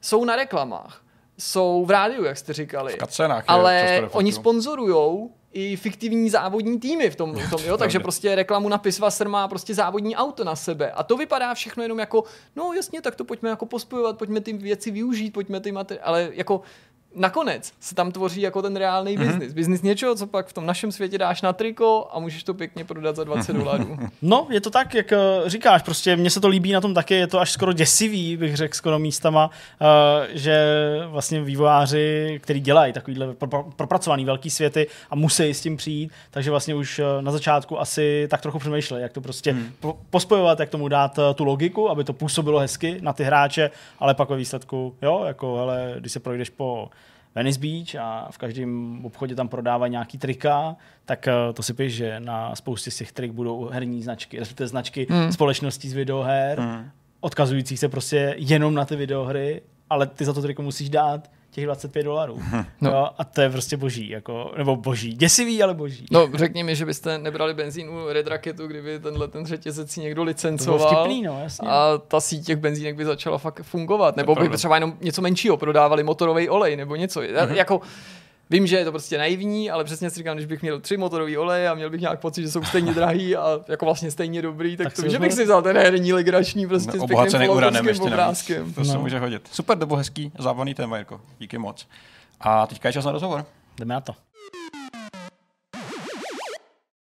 Pozvání do tohoto dílu Vortexu přijal Josef Hájíček ze studia Nepos Games. Ahoj Josefe. Ahoj. Josefa tady nemáme poprvé, protože jsme si s Josefem povídali eh, loni v listopadu to bylo ano. o jeho hře Nabukadnezar, nebo správně možná Nebukadnezar. Ne. A o té hře si budeme povídat i tentokrát. Těch důvodů je celá plejáda, ale já to vlastně vezmu od toho nejaktuálnějšího. To znamená od nového videa a od vydání, respektive od zveřejnění data vydání. Tak na kdy připadá, kdy se hráči můžou těšit na tvoji strategii? Momentálně datum vydání určené na 17. února. Zatím všechno běží podle plánu, takže bychom to měli stíhat. A no, tak, hra vyjde na Steamu, vyjde i na Gogu. Vyjde i na Gogu. To je věc, kterou jste oznámili někdy v průběhu tohohle z toho roku. Ano. Uh, co vás tomu vedlo? Jaký, jaký probíhaly třeba vyjednávání s GOGem? Nemáš strach, že ta skutečnost, že tu hru vydáš bez DRM, že by mohla potenciálně uškodit? Ta vyjednávání probíhala tak, že oni nás kontaktovali sami, mm-hmm. poměrně brzo po tom oznámení. To je super. Což si myslím, že je dobrý jako znamení. Zcela určitě. A že se jim prostě jako hodíme do portfolia, což jako dává smysl, že jo, na Gogu. A jestli by se měli zájem u nich vydávat, což jako já jsem říkal, jako proč ne, a, ale oni jsou trošku přísnější, takže oni si prostě kontrolují ty buildy a tu kvalitu těch her. Takže prostě po nás chtěli jakoby build, mm-hmm. nějaký, na který mohli otestovat. My jsme v té době prostě měli nějaký developerský, nebylo jako, nevypadalo to ještě jako hra. Více mm-hmm. tam se všechno bylo naprogramované, ale jako nebylo to zapojené do sebe. Tak jsem říkal, hele, mám tady nějaký jako developerský, můžu vám to poslat, jako tak jsem jim to poslal, tak mi jako odpověděli, jako že, no, že to jako vlastně není hra. Říkám, říkám, jako já vím, no, protože nebyla tam žádná mise, jako byl to, byl to víceméně jakoby engine, že jo, jo prostě, rozumím, že, jasně. S nějakou jakoby volnou hrou, ale žádný objectives, prostě mm-hmm. nic, žádný nějaký menška. A oni říkali, to je v pohodě, my to prostě chápeme, až si budete myslet, že, máme nějak, že máte nějaký prostě použitelný build, tak nám to pošlete. Takže my jsme dělali první betu, uzavřenou, to bylo někdy v červenci, v červenci něco takového, to nepamatuju. Jasně.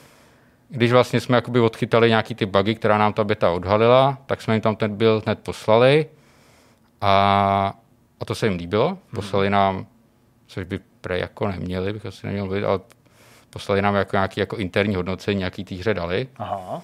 Který vyšlo jako velmi pozitivně, což mě jako taky potěšilo.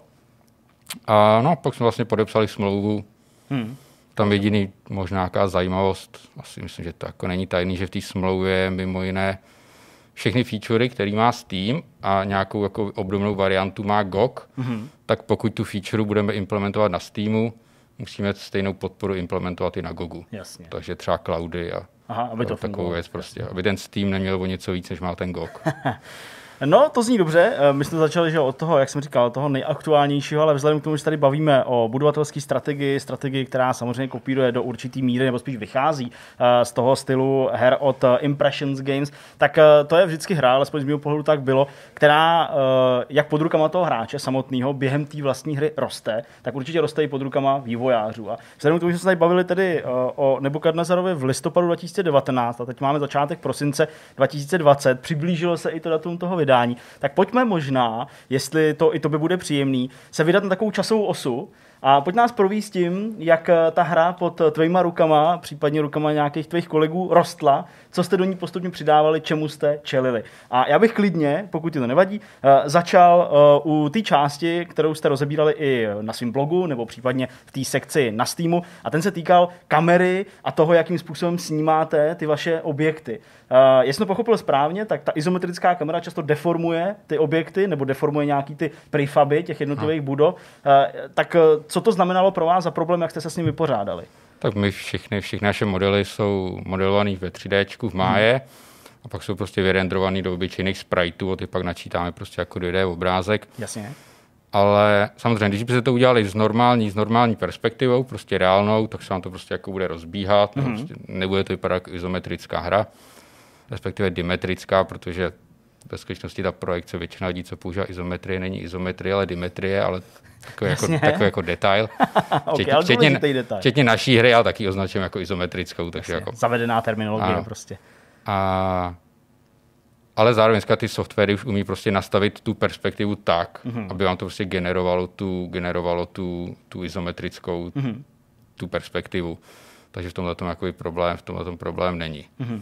A samozřejmě pak to ještě pak se to ještě hodněkrát upravuje v Photoshopu, mm-hmm. že není to, ty, ren, ty rendery, ty defaultní rendery těch tři, jako 3D softwarů jsou jakoby dobrý, ale prostě neudělají vám třeba takový feeling, třeba takovou hloubku stínu, prostě jak se to jakoby hodí.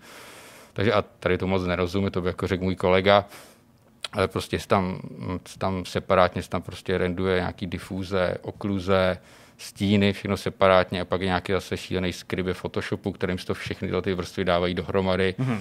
a vzniká z toho teprve ten výsledný jakoby obrázek. Hmm. Jsi schopný třeba vymezit časově a možná třeba i eh, v té části, kdy jsem si všiml, že jste předělávali design baráčků, jako těch klasických domečků. Jak to dlouho trvá vytvořit uh, prostě jeden tenhle ten prefab, tu jednu dlaždici prostě s nějakou budovou? Na ty domečky šly grafiku jako docela rychle, protože každý z těch levelů on měl nějaký, jakoby nějaký mini prefábečky, prostě mm-hmm. nějaký malý jako místnostky, než to jakoby nazvat, nějaký jakoby bordel, který se tam prostě jakoby válí kolem, Jasně. nějaký prostě detail, že nějaký rozbitý nějaký nádoby, nebo prostě cokoliv, co by tam tak jako mohlo jako vypadat, ty detaily. Toto si všechno vymodeloval a pak to v té máje prostě jenom poskládal do sebe, udělal jednu variantu, přeskládal to, mm-hmm. udělal prostě druhou variantu, udělal to ve čtyřech rotacích, což když ten objekt jakoby je dostatečně členitej, mm. tak to, že vlastně ten hráč na první pohled nepozná, že to je jenom jiná rotace toho samého objektu, Aha. ale vlastně působí to na něj, že to je jiná prostě varianta toho objektu. To je super. Takže uděláte jeden objekt ve čtyřech rotacích, ale ty rotace pak náhodně generujete mm-hmm. a ono to dělá dojem, že máte čtyři varianty a že to je prostě jakoby náhodný. To je super, to je super. Co vás přimělo k tomu ty domečky předělat? Určitě tak zpětná vazba z té bety mm-hmm. a tyhle ty domečky, to fakt vzniklo, že Luděk, grafik náš, mm-hmm. ke mně přidal až jako po nějaký době, když jsem začal s Nebukadnezarem. A ty domečky byla jedna z prvních, ne vůbec první modely, jakoby, mm-hmm. co dělal, takže jsme neměli jsme ještě jakoby představu nějakým celkovým feelingu z té hry prostě. Takže víceméně to jsme viděli třeba rok, dva roky jsme věděli, že ty domečky chceme prostě předělat, ale nedostali jsme se k tomu. Chápu, jasně. A až vlastně až konečně do té druhé bety, ono takhle, i u první bety si člověk říkal, tak ta by měla jako obsahovat už všechno, co chceme, aby ty hráči jako hodnotili to, co jako mají. Že? Mm. To, je, to je jako hezká teorie. Mm. Praxe vypadá jinak. U té druhé bety jsme si to říkali zase to samý, že? takže zase chtěli jsme už ty domečky tam stihnout, chtěli jsme mít všechny tutoriály, No, takže proto už jsme se k tomu konečně, konečně dostali. Jasně. No, ty jsi tu betu nakousnul, je to určitě jedna z důležitých věcí, která se v tomhle tom šíleném roce uh, stala kolem vaší hry. No tak uh, pojďme k tomu, jaký bylo to přijetí, kolik třeba hráčů se do ní zapojilo a obecně, jak hodnotili Nebukadnezar v této ještě nefinální verzi? Tak v té první bytě se nám přihlásilo asi 150 lidí. Dobrý. Tam vlastně jsme zúčastnili se prakticky všichni z těch, co podali přihlášku. Mm-hmm. Tady v té druhé, protože to nebyl jakoby náš záměr, ale sešlo se to tak, že přihlášky na wetu byly otevřeny prostě v době, kdy jsme měli oznámení toho data vydání s tím novým trailerem. Tak to se nám přihlásilo to asi přes 500 lidí. Jo. Tak jsme teda nevzali všechny, to jsme jako prostě vybrali asi dalších 150, tím jakoby už starý. Mm-hmm. A co se týče přijetí, vlastně jako dobrý, jo. Tam ty hráči vám začnou vytýkat strašně jakoby moc, jako prostě drobností. Mně přijde, že tenhle ovládací projekt by měl být jakoby tady. Mm-hmm. Tohle prostě jakoby nechápu. Všechno je to jakoby validní prostě jakoby feedback. U některých je to takový, že vám to řekne jeden z těch všech, u některých vám to řekne většina, tak to stojí za to se nad tím jakoby zamyslet. A vlastně si pak jako říkáte, jako to je strašně hezký, ale mě by třeba jako zajímalo, jako baví, bavila mě ta hra, jako nebavila mě ta, nebo tak. A jestli vlastně jako uvědomí, že takovýhle vlastně feedback nedostane, tak je to vlastně asi správně, protože kdyby je to nebavilo, tak spíš by jako měli potřebu se k tomu vyjádřit. Chápu, jasně. Ale jako by ty lidi, co vyloženě jako by to jak hodnotili nějak komplexně ve smyslu obtížnosti, hratelnosti hmm. a tak, tak jako se jim to hodně líbilo hmm. a rozhodně z toho popisovali, měli ten pocit prostě jakoby toho faraona, těch prostě impression games. Jasně.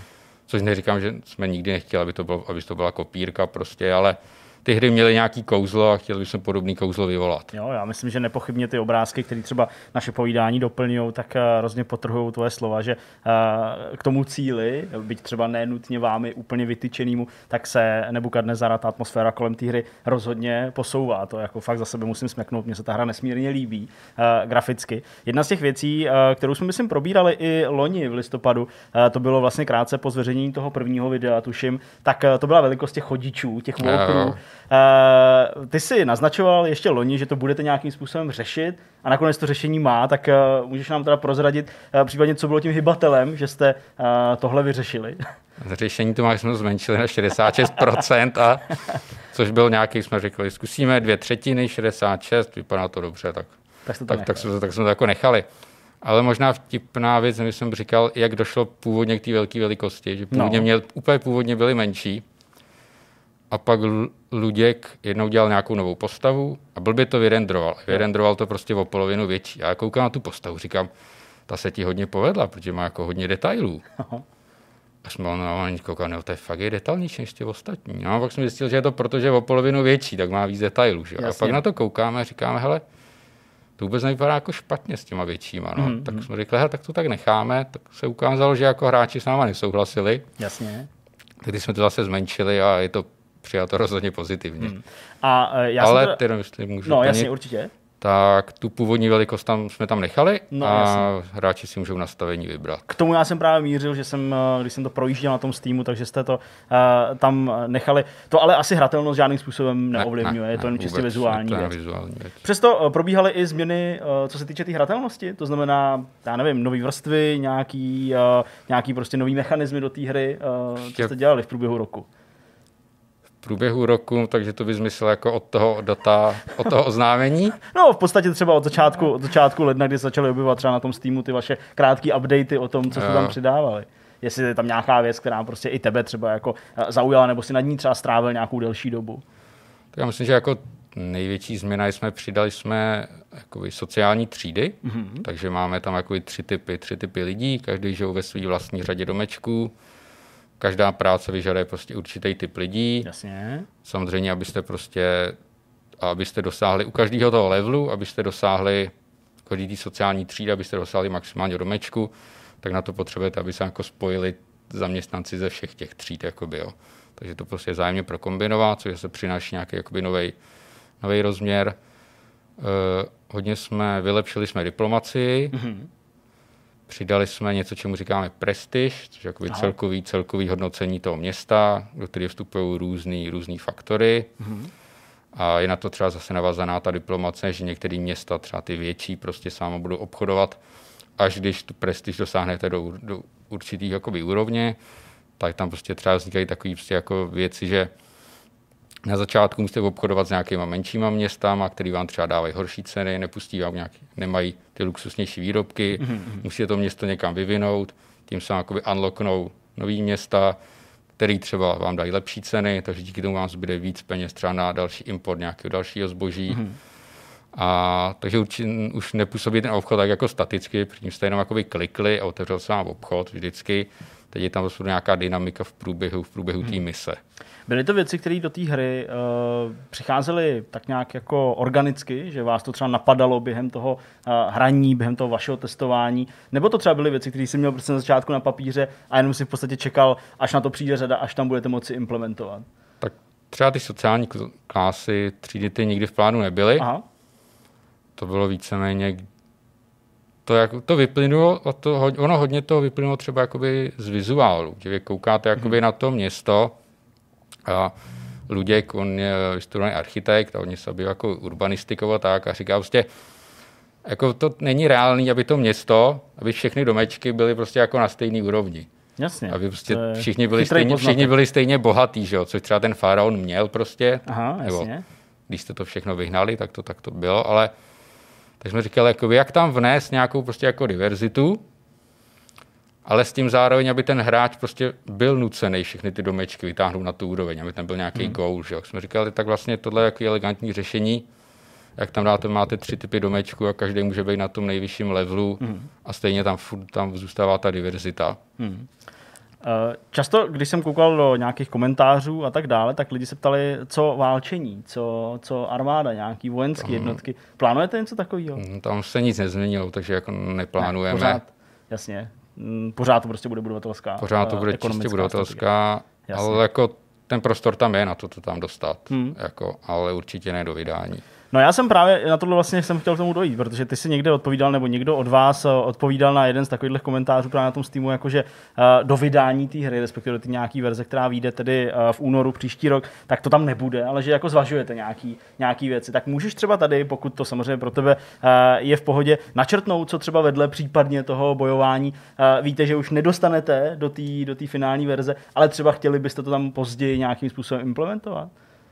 Jako zcela upřímně my tohleto neřešíme jako Aha. vůbec, protože prostě víme, co tam chceme dostat, to se tam snažíme dostat mm-hmm. a soustředíme se maximálně prostě na tu základní hru a potom budeme, potom to budeme řešit, jestli vůbec Jasně. a co. Jasně, to je fér. Takže nějak, nemáme tam, opravdu tam nemáme nějaký jako plány. Jasně. Když se ale teda podíváš na ten obsah, eh, na to, co se teda můžou hráči eh, za nějaký tři měsíce těšit, tak uh, můžeš vymezit, kolik kampaní, kolik nějakých módů, režimů a tak dále ta hra teda nabídne? Nabídne, nabídne jednu kampaň, mm-hmm. jak tucte misí, uh, pak tam budou, ta hra podporuje, podporuje jakoby volný scénáře, mm-hmm. tam je otázka, kolik se nám jakoby stihne, stihne udělat do vydání, ale tím já to jakoby nemám rád, když to tvůrci hází jakoby prostě na modery nebo prostě jakoby na uživatele, udělat si vlastní obsah, takže jakoby to ne. Nicméně všechny bodovatelské tooly budou v době mm-hmm. vydání součástí hry. Už máme zprovozněný i Steam Workshop, mm-hmm. takže, takže věříme, že vlastně udělat tu mapu jakoby je docela jakoby jednoduchý mm-hmm. v tom editoru. Takže věříme, že těch scénářů a tak jakoby, že bude přibývat. Mm-hmm. Ale jinak od nás, od nás tam bude, od nás tam bude hlavní kampaň, která zároveň funguje jakoby tutoriál, je tam ten příběh té Mezopotámie od toho eh, nějakého jeden, nějakých deset tisíc před naším letopočtem mm-hmm. až po to šestý století mm-hmm. před naším letopočtem a všechny ty mise uvnitř. Hmm. Když jsi zmínila ty motuly a vůbec eh, nějakou komunikaci s tou komunitou, tak uh, počítáš teda s tím, že vydáš nebo prostě umožníš tam dávat nejenom scénáře, ale třeba i nový modely, nový baráčky a všechno? Nebo v jaký míře teda ta modifikovatelnost té hry bude? Já jsem já myslím, že v tomhle tam jsem hodně ovlivněný mým, mojí minulou prací. Mm-hmm. Jsem čtyři roky pracoval v SC Software. Ano, jasně. Který myslím, že jsou poměrně známí tím jako modováním. Ano, poměrně heavy. Nepochybně. A prostě tam jsme jakoby měli zásadu prostě, když něco nemusí být v kódu, může to být v datech, může to být prostě data driven, mm-hmm. tak prostě ať je to data driven. Jasně. No a když je to prostě v datech, tak jednoduš, zjednodušeně řečeno je to modovatelný. Mm-hmm. Takže prostě celá naše hra technologicky je jeden velký mod, který je, opravdu má strukturu módu, není tam nic navíc, který je prostě jenom natvrdo nastavený, aby se vždycky načet. Mm-hmm. A protože hráči můžou udělat úplně všechno. Mm. Všechno, co ta hra umí, jediný, co nemůžou modovat, je UIčko a tutoriál. Mm. Asi.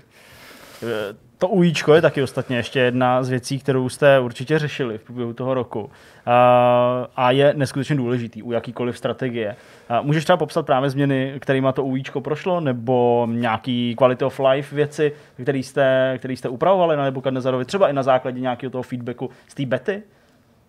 Tak třeba hned minulý, minulý týden, nebo tenhle týden, to nevím, jsme dělali nějaký drobný QL, třeba když se člověk staví farmy, tak mu to prostě počítá hned na, na kurzoru, je tam ukazatel, když dává pro ty volkry, pro ty chodiče dává trasu, tak mu to hned v real time ukazuje, kudy se prostě ta trasa, kudy prostě povede. Mm-hmm. Máme v plánu tam přidat tam nějaký kontextový menu, nějakou prostě pipetu, nějaký rychlej přístup, Jasně. tohle to všechno. Ale jinak jakoby graficky třeba z to UIčko, dělali jsme samozřejmě plno, plno nových screen, ale víceméně jsme skoro jako moc toho nepředělávali, protože jsme jako byli spokojení, ten hmm. styl jsme měli od začátku takový, taky jsme byli oba dva spokojení a to platí, což jako nemusí být taky vždycky jako pravda, že to, co nám líbilo na začátku, víc třeba ty domečky prostě, že jo. Ale s tím můjčkem jsme jako spokojení, že má to takovou tu, není to ten klasický čistý moderní design, hmm ale není to taková ta úplně super jako zdobný devadesátky prostě, že? Něco mezi Něco tím. mezi tím prostě. Yes. Pokaždé, když jsme tady pozvali hosta v rámci tohohle z toho roku, tak uh, vždycky, a pokud se samozřejmě jednalo o hosta, který uh, patří do ranku vývojářů, tak vždycky přišla ta otázka, ta řeč na to, jaký podmínky tenhle ten rok uh, jim vlastně způsobil těm vývojářům. Takže já s dovolením tuhle otázku vlastně z, zopakuju. Zeptám se i tebe, jak koronavirus a všechny ty opatření, které vlastně přišly, vám do toho vstoupily, jestli vlastně vůbec nějak. Jako jsme pouze dva, Jasně. tak to nemá to takový důsledek, ale přece jenom kolega musel, musel být doma během, když jsou zavřený školy, že má malé dítě. Jasně. A třeba to znovu bylo v době, kdy jsme připravovali ten trailer, což mm. je taky jako i nepříjemný, když nemůžete spolu prohlížet ty záběry, prostě každý má nějakou vizi, která potom Messengeru se ne úplně dobře jako předává, že jo? Jasně. Ale takže ta efektivita není taková. Mm ale jakoby velký, velký rozdíl to pro nás nebyl. Hmm. Myslím, že je docela důležitý naučit se trošku třeba jako zvládat ty emoce, jak nesedíte proti tomu člověku, jenom telefonujete, jo. A nevnímáte jakoby třeba jeho reakci na to, co Aha. říká, nebo tak, tak si třeba člověk jako domýšlí věci mm-hmm. a pak se začíná blížit nějaký hádce. Jasně. Což by se nestalo, že v reálu prostě, jak se člověk třeba na sebe říkali. kouká, mm. že, jo, takže to je třeba důležité v tom tom být trošku jako klidnější a tolerantnější. ale jinak, jinak asi nic. No. A čelili jste, a teďka vůbec nemluvím o žádných nějakých hádkách nebo neschodách mezi vámi, ale čelili jste v průběhu toho roku nějakému problému právě stran toho vývoje, nějaká konkrétní věc, na který jste se třeba nemohli shodnout, nebo vám uh, to nešlo, nebo nějakým způsobem ten výsledek vždycky konkrétní věci nebyl prostě takový, jaký jste očekávali. Byl to nějaký takovýhle problém? Tak jako vždycky tam vidíte, co by, šlo, co by šlo zlepšit, Aha. ale že bychom vyloženě jako si řekli, tohle bychom chtěli takhle a prostě jako nevíme, jak na to. Mm-hmm. To si to to jako vyloženě, to si vyloženě nepamatuju. Někdy si řeknete, jo, tak prostě ta dokonalá verze prostě by nás stála moc zdrojů, prostě, tak uděláme něco, co bude jako o 10% horší, mm-hmm. ale prostě bude nás to stát o 90% méně času. Jasně. A díky tomu ale budeme moci udělat prostě jako dvě další featurey, prostě, než se na jedný jako uvařit nějak. Jasně, tak to je super. To zní jako takový ideální stav asi uh, tohohle z toho vývoje. Uh, je něco, co tě speciálně těší na Nebukadnezarovi z toho pohledu, pokud to vůbec jde, uh, z toho pohledu třeba hráčského, jestli to dokáže vlastně odpoutat a nevyvíjet, když to po každý hraješ, uh, něco, na co by se měli těšit i hráči? No, když to jako mě osobně co těší, tak teď z té druhé bety mě kontaktoval jeden asyrolog. Aha. A, a ptal se mě, ptal se mě, jestli z té hry jdou vytáhnout ty texty. Aha. A já říkám, no jako jdou a na, na co to jako potřebuje. A on říká, jako, že není moc dobrý hráč, Aha. ale jestli myslí, že by mohl jako přispět jako spíš tou odbornou, tou odbornou stránkou, tak jsem mu to jako poradil, když si vytáhnu z lokalizace všechny anglické texty a napsal mi k tomu jako pár poznámek, ale jinak jako by napsal, že jsem odved, jsem psal teda jako já, všechny ty historické a backgroundové texty. Jasně.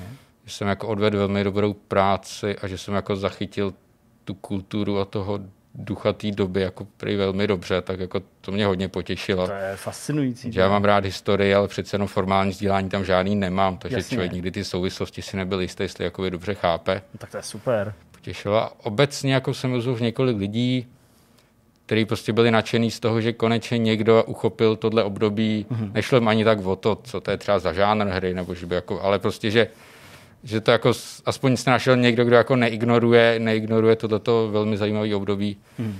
A já, jak jsem to teď začal, jako když jsem psal ty texty, jak jsem to hodně jako studoval, a člověk jako zjišťuje, že je to fakt jako velmi, velmi zajímavý kus historie, které je škoda, že jakoby v té západní jakoby historii ignorovaný. Hmm. A když se podíváte na všechny teď budovací strategie, teď si přijde mi, že poslední dva roky se jich strašně objevilo, hmm. tak prostě to je 80% je to Egypt. No, jasně. Je Prostě. Takový, je to takový jako oblíbený téma, Ano. přitom Mezopotámie taky, taky super. Uh, co ten název? Uh, Nebukadnezar, mně se nesmírně líbí, uh, z celého chápu, ale objevují se a objevují se i čerství pořád nějaký příspěvky, jestli by to třeba nemělo být něco jako Rise of Mesopotamia nebo něco takového. Nehodláte to měnit? Situace je stále stejná, jsou prostě dva tábory, víceméně nesměřitelný. Pro jedny je to geniální název, pro druhý je to už teď jasný důvod, že ta hra naprosto pohoří. A my to měnit nehodláme. To je dobře, to je dobře, mně se ten název strašně líbí. Uh, teď možná zabrousím do takové části, na kterou samozřejmě nemusíš úplně jako konkrétně odpovídat nebo nutně odpovídat, ale určitě by tam mělo jako zaznít. Uh, váš projekt je uh, povahou, charakteristikou to, jak to vytváříte, relativně malý, nezávislý projekt, samozřejmě ta hra samotná vypadá úplně, úplně skvěle, ale Uh, máte už samozřejmě logicky i nějakou, nějakou tu projekci, kolik třeba kopií byste museli prodat, abyste uh, ty náklady do toho vložený uh, alespoň třeba vyrovnali, případně pak se teda přehoupli někam v zisk. Je to už něco, nad čím přemýšlíte, nebo, nebo zatím vůbec? To když tady řeknu, jak si lidi dopočítají naše náklady. To je vlastně pravda, no tak jo, tak OK, dobře, tak no. Ne, samozřejmě na jednu stranu si člověk říká, musí se soustředit na vývoj a nedělat si zároveň na jednu stranu jako krásné myšlenky, že prostě na to děláte jako 100 milionů dolarů. A na druhou stranu se, jako na druhou stranu, ale jako nebudu si nalhávat, ty peníze jsou jako jedna věc, proč to člověk dělá, nebo No. pokud se tím chce živit, tak prostě musí nutně vydělat, že jo? Business, samozřejmě, jasně, no. ale snažíme se, aby nás to nerozptylovalo, takže jakoby extra, extra nějaké jakoby projekci si neděláme. Jasně. Víme zhruba nějaký ty čísla, jako s čím budeme spokojení, s čím budeme hodně spokojení, s čím si prostě řekneme, zkusili jsme to, nevyšlo to. Ale, ale myslím, že se oba shodeme v tom, že budeme mít jako velkou radost, protože to uděláme něco, s čím budeme spokojení a budeme si moc říct, že jsme to prostě jako dokázali, protože jako znám plno lidí z branže, kteří by to taky třeba chtěli zkusit. Mm, Nedostali se k tomu z nějakých prostě důvodů. Hmm.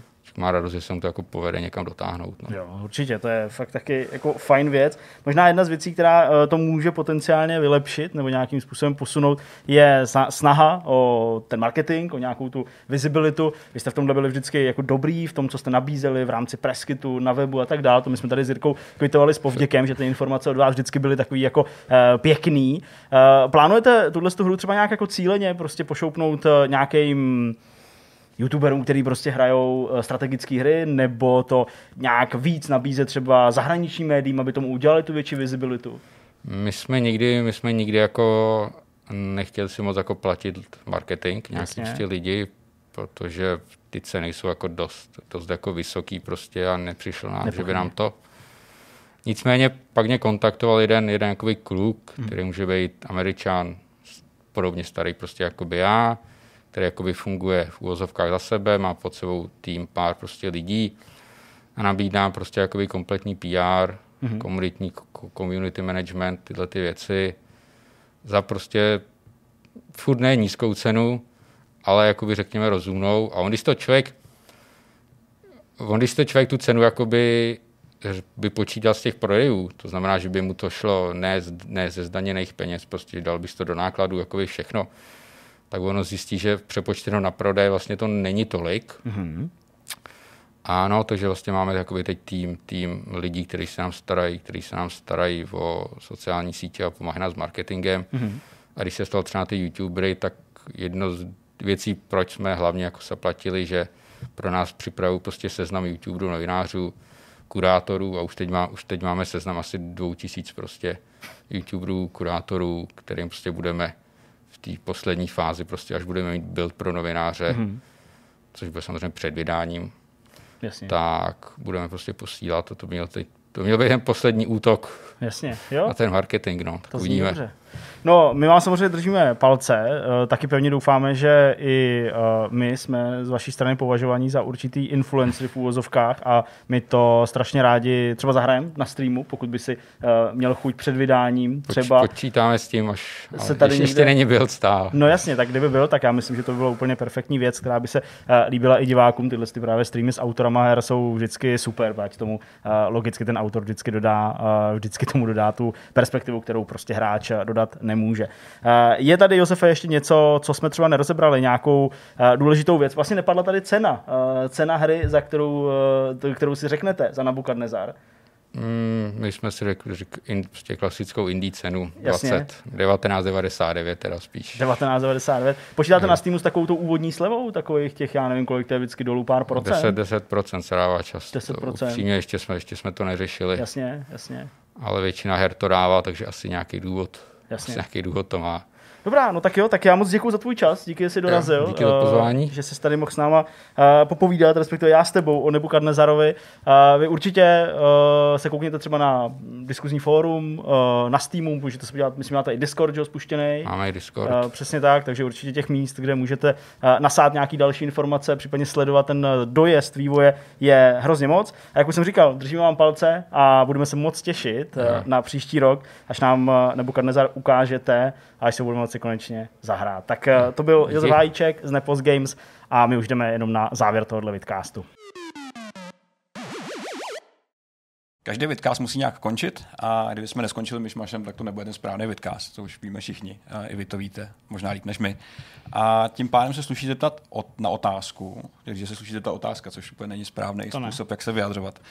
A co jste, kluci, zažili, viděli za uplynulý týden, co vás nějak zaujalo a co byste chtěli předat těm divákům? A Jirko, jak začal tebou, OK. že se tváříš tak proradně dneska, tak eh, mě zajímá, co z tebe vypadne. Kdybych zavenil obočí, nějakou, uměl, prostě takový gauner, co si nakrucuje kýry, prostě takový jako prostě... Kroutí si svýho sumce. Uh, já jsem, musím říct, nějaký docela zajímavý věci viděl nebo zkoušel. Třeba se na Netflixu objevil nový dokumentární seriál Svět mimozemšťanů, který jsem tak zatím jenom nakous, ale rozhodně mě zaujal a rozhodně jsem se na něj těšil, když přišla třeba před 14 dny nebo třeba týdny upozornění, že něco takového se na Netflix chystá, protože je to téma mi blízký a sice pokus o vědecký zhodnocení a načrtnutí, jak by mohl vypadat život na jiných planetách. A je to skutečně jako vážně míněný, vážně pojatý, odpichuje se to od skutečné vědy a názorů skutečných odborníků, alespoň tak to předpokládám, s tím, že je to ale doplněný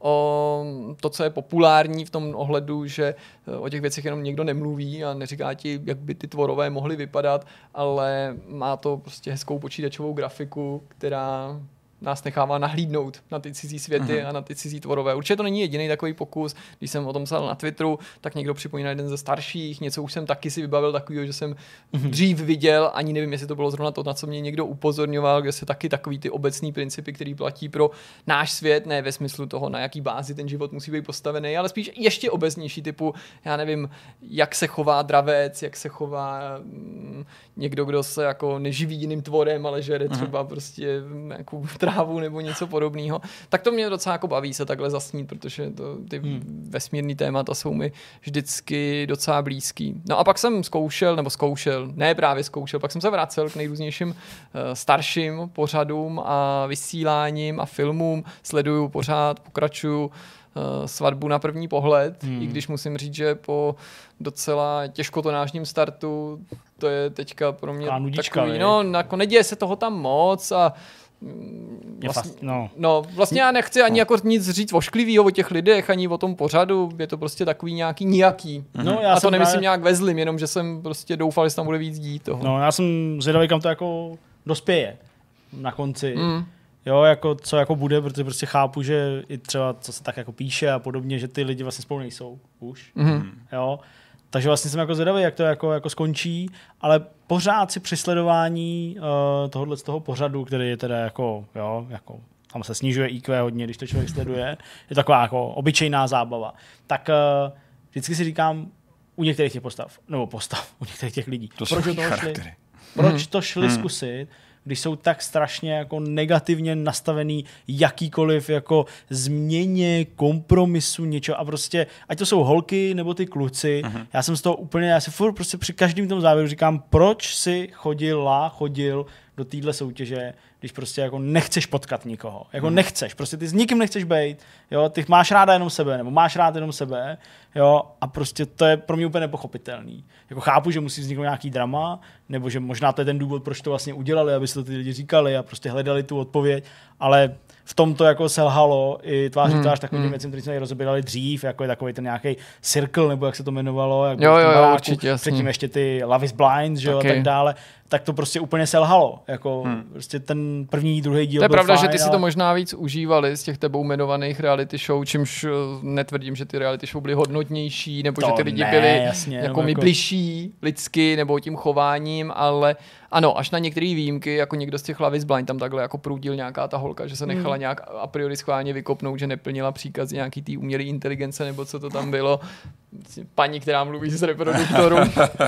a oni si mysleli, že to je nějaký... To právě nebyla Love ne, is to Blind. bylo v Love is Blind taky. Jo, no, ale tam- tohle to bylo ne, na tom počkej, ostrově. to bylo na tom ostrově, s máš pravdu. Hele, jak se jako- ten ostrov? No, No, právě. to já právě nevím, no. Ale něco jako... Mm, No, jaký nějak pošel. No, a- a já to myslím- není to důležité. koukali všichni Ale já myslím, že to bylo něco jako prostě jako ostrov lásky nebo něco takového, ale možná z to Možná něco takového. pletu. Ale Love is Blind to tak nebylo, že? Jo, To bylo máš jako pravdu, to já jsem tam povídali přes tu dohromady. a tak, Mm, že jo. Máš pravdu, tohle bylo na tom na nějakém tom tropickém ráji, tam si pak kreslili ty Tak, genitálie a no. Přesně, patlali po sobě. To bylo teda A hodně praštěný, no. Dobře, no. no. No, tak jakože vlastně mi přišlo, že ty lidi se tam tomu nebrání, ať už uh, se tam to líbí nebo ne. Too hot to handle. Tu hot to handle, no jo. Jasně, už jsme zpátky. Takový název. No a pak jsem si připomínal některé věci, já ne, nechci tady vás nudit tím, že bych rekapituloval, na co jsem koukal, ale z nějakého důvodu jsem znovu pocítil chuť pustit si českou historickou sérii nebo zachycující moderní dějiny český století. Mm-hmm. Tam je pár dílů, který mám fakt rád. Patří mezi to epizody Ať si jdou o rozdělení Československa. Uh, navíc se to nevěnuje jenom tomu rozdělení, Jasně. ale zás, zároveň prostě takový tomu nastavování té křehké demokracie, nástup Václava Klauze, nejdřív jako ne tak důležitýho politika, samozřejmě až do křesla premiéra, pak samozřejmě to samotné rozdělení, no to se mi hodně líbí. Mám samozřejmě rád i ty předlistopadové události, tam mám fakt několik oblíbených rolí, prostě strašně mm-hmm. se mi líbí, jak hraje eh, Oldřich Kaiser, eh, no a teď mi to vypadlo, Ješkovi oči. Oldřich Kaiser tam hraje poradce Adamce, premiéra mm-hmm. komunistického, který byl u moci nebo, nebo vedl vládu v listopadu 89 ještě Oskar Krejčí. Kaiser tam jako potvrzuje, že kromě toho, že je vynikající komik, je prostě vynikající dramatický herec, vys, to má modrý svět a hodně. no. je to neuvěřitelně charismatická role a, a celkově ta, ta, ta postava toho Oscara Krejčího, on je teda naživu, jo, to je člověk, který prostě mm-hmm. žije a působí nadále a je velmi úspěšný, přestože tam teda není vylučený zrovna úplně v nejrůznější barvě, to je úplně jako zlověstná ta postava. Já toho člověka neznám, jo, osobně samozřejmě jsem se o něj opakovaně v souvislosti s tím tím seriálem a tou historií zajímal, co dělá právě, zajímal. Nemůžu vy, posoudit, jestli je vylíčený takový, jaký je, ale na jedné straně mě jako do určitý míry imponuje jeho jako pragmatismus ve vztahu k tomu, že ano, komunisti už ví, že se jim to rozpadá pod ruku, pod rukama na druhou stranu jako ten člověk jako působí fakt děsivě a Kaiser to jako perfektně vystih. A mm. Lábus, teda pokud mám vyjmenovat tu, tu, ten tam hraje toho Adamce a to je teda taky jako perfektní, jo, nebo prostě Táborský, který tam pak, tak teda Rušinský, pardon, mm-hmm. jo, prostě skvěle obsazený a taky mám rád ten uh, díl o tom roce 68, kdy samozřejmě teda jako to začíná tím vpádem vojsk Varšavské smlouvy do, do Československa, ale drtivá většina toho se odehrává v Kremlu z pohledu jako tehdejších našich politiků, kteří jsou teda unesený že jo, do Moskvy v podstatě a tam jsou několik že jo, dní nucený pod nátlakem podepsat, že teda souhlasí s okupací v zásadě, tak to je taky jako plný skvělých výkonů. Ten, ten, ten herec, který hraje toho Brežněva, je, je prostě vynikající. I, I ten člověk, co hraje Dubčeka, to mi přijde taky jako super, spousta, spousta fakt dobrých, dobrých rolí. No, takže vlastně bych o tom musel povídat hrozně dlouho a to nechci, nechci tím nikoho prudit, ale pokud vás baví historie nebo moderní dějiny, tak mám pocit, že český století, ačkoliv k němu má spousta lidí spoustu výhrad, tak je minimálně jako velmi příjemný mm, z pohledu diváka. Mhm. No, co se mě týče, tak eh, já jsem toho jako nějak extra uh, nestihl a proto jsem samozřejmě hrál nějaký hry a tak dále, jako spíš pracovní, ale uh, jedna věc, která mě zarazila minulý víkend, z vašeho pohledu ne ten, co byl teď, ale ten, co byl už uh, vlastně o víkend dozadu, tak uh, to byla velká cena, uh, velká cena Bahrajnu, Nevím, jestli to Petr zaznamenal. A, a tu jsem právě myslel, protože já pravidelně ty závody, kvalifikace, tréninky koukám prostě za záznamu, protože přes den jsme někde, eh, nestíhám to v pátek, že v práci vůbec se nemůžu koukat na, na, na formulový tréninky, to je vždycky až v pátek večer většinou a někdy ani na všechny nekouknu, pak kvalifikaci koukám někdy v sobotu večer a prostě závod někdy v neděli večer. No a eh, já jsem něco dělal, nevím vlastně, co to bylo, minulou neděli, před minulou z vašeho pohledu, takže jsem to pustil až záznamu a vlastně Markéta uh, už jako tak asi věděla, protože prostě já se nekoukám na sociální sítě o víkendu právě kvůli tomu, aby jsem jako si to nevyzradil nějak, jako kdo vyhrál a podobně. No a musím teda říct, že to pro mě byl úplně jako brutální šok, Bylo strašně. Uh, že prostě fakt v první, já, já jsem vlastně tak nějak jako vnitřně tušil, že se asi něco stalo, protože Markéta jako, mi tak jako naznačovala, jako neřekla co, jak jsem jako tušil, že se něco stalo a v mojí hlavě jako jelo, že jako asi se někdo jako třeba vyboural, nebo nevyhrál Hamilton, jo, nebo něco takového. No a tak uh, když prostě v prvním kole ve čtvrtý zatáčce se jako vybourá prostě uh, závodník, to je úplně jedno, prostě Roman Grožán, uh, a ta formule jako se přepůlí a vybouchne de facto, prostě, nebo jí úplně za, uh, zachvátějí plameny, tak to je prostě něco, co jako ve formuli jako nevídáme. se nevídá, veď, no. Jo, to je prostě strašnou dobu jsme neviděli takovouhle havárku, kdyby to auto instantně začalo hořet. A teda musím říct, že jsem jako strávil pak jako značnou část nedělní noci, uh, po tom mým odloženém hmm. sledování a i vlastně pondělí a tak nějak jako první polovinu toho minulého týdne, eh, kdy jsem jako četl různý prohlášení, koukal jsem se na ty záběry z různých jako úhlů a tak dál a vlastně jako jsem úplně musel žasnout nad tím, jak ta formule je prostě skvěle hmm. jako nadizajnovaná, že něco takového, prostě náraz, který v tom bodě toho nárazu měl 54G, to prostě ustojí to Halo, ustojí to ten monokok a ten pilot z toho prostě vyskočí v úvozovkách hmm. jenom s opařenýma rukama a, a prostě kotníkama opále, spálenýma tak to je prostě To úplně jako neuvěřitelný, úplně jako fantastický, prostě se to jako stalo, ale zároveň jako šíleně děsivý a myslím, že pro spoustu těch pilotů a zejména těch mladých pilotů, kteří teďka tvoří jako značnou část toho startovního pole, tak to musel být takový ten budíček, jako hmm. takový to připomenutí si, že jako sednout si do formule už možná neznamená jako před hmm. 30 rokama v podstatě nasadit svůj život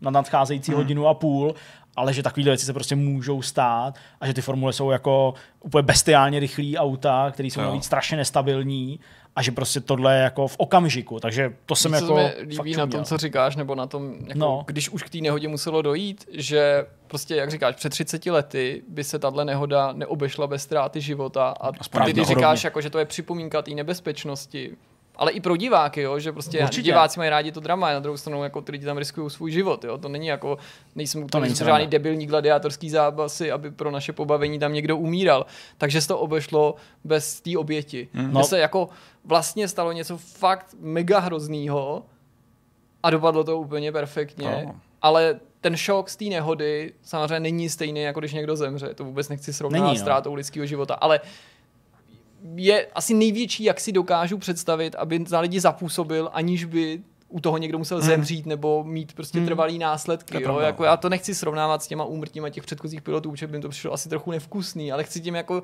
říct, že prostě je asi dobře, když se tu a tam něco takového stane, pokud se to musí stát, když se to obejde bez, bez vážných následků Hmm. a přitom to zafunguje jako taková určitá jako připomínka přesně tak. tý, toho rizika, té nebezpečnosti, toho, že jako my se u toho bavíme, ale někdo jiný jako tam velmi riskuje. No. V tomhle tempu je skoro zázrak, že se to nestává častěji, upřímně, jako víš, jak, jak v závodě a co všechno, v jakém to jako probíhá prostředí, jako extrémně kompetitivním.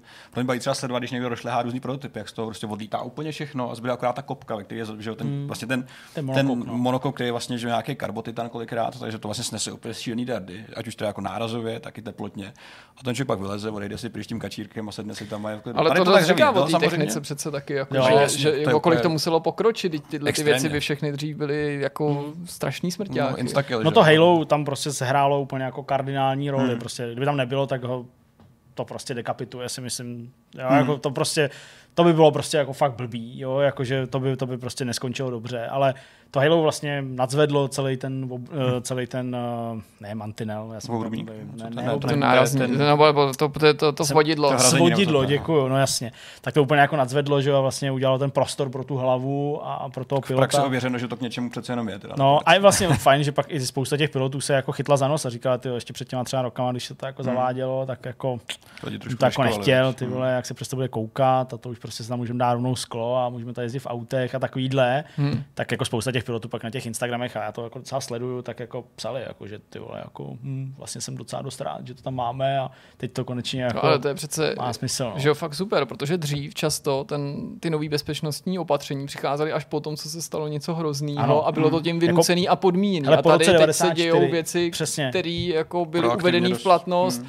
Aniž by třeba to každý jako vnímal jako nutnost a dodatečně se to osvědčilo, což je přece Hmm. fakt je Ale nejlepší. nutno říct, že třeba to Halo, že jo, samozřejmě přišlo po nátlaku a po smrti prostě Biankyho, který prostě zemřel proto, protože hlavou narazil do bagru, jo, prostě, který tam stál. Hmm. Jo. Jasně, jo, máš Prostě pravdu, já to takhle neměl. jakoby nesleduju. Takže vlastně jako vlastně to jako bylo vyvolaný jako, jako tímhle. Ale jo, přesně, jako pořád to prostě zlepšuje, pořád prostě to přichází, jakoby ten, ten, ten design těch nějakých uh, ochran těch pilotů, jako ne právě nutně jenom po bohužel nějakým jako skonu nějakého závodníka, ale prostě jako progresivně, pořád. Jako pojďme vymyslet prostě, jak to udělat ještě bezpečnější, jo, a oni ty piloti vždycky budou trochu brblat a vždycky budou trochu naštvaný, jo, ale pak ve výsledku vlastně musí docenit, že, že ty věci, které jsou prostě připravené, nadizajnované, někdo to vymyslel, někdo to prostě odseděl, někdo to vyzkoušel v těch tunelech a tak dále, tak prostě dávají smysl, jsou, jsou jako na svém místě a ono to není poprvé, kdy se tohle jako projevilo. Samozřejmě tohle jako tím, že ta formule prostě zahořela jak fakt kůle velká a tak,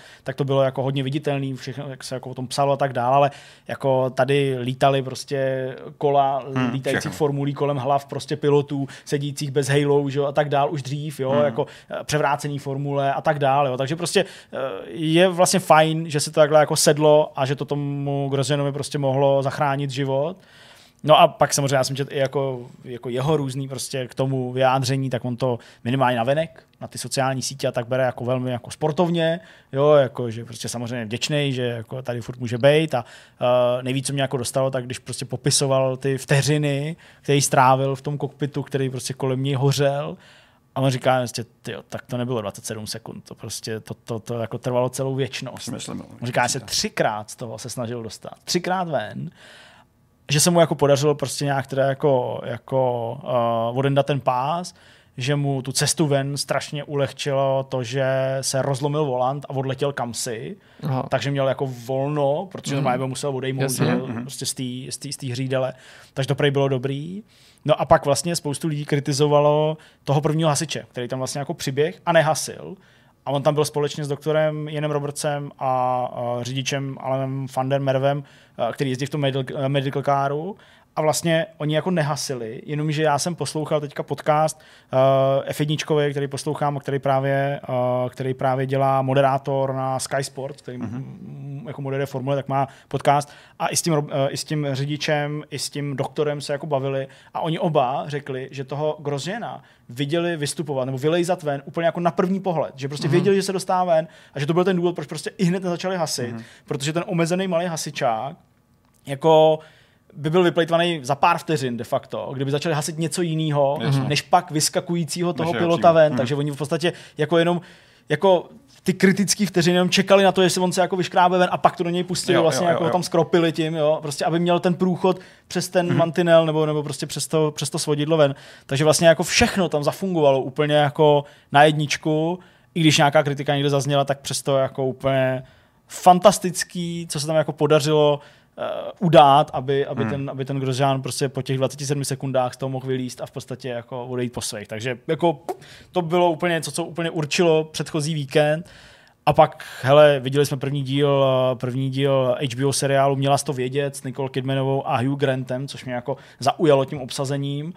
První díl vlastně docela jako dobrý, eh, i s takovým pěkným jako eh, vyvrcholením závěru, takový ten klasický cliffhanger.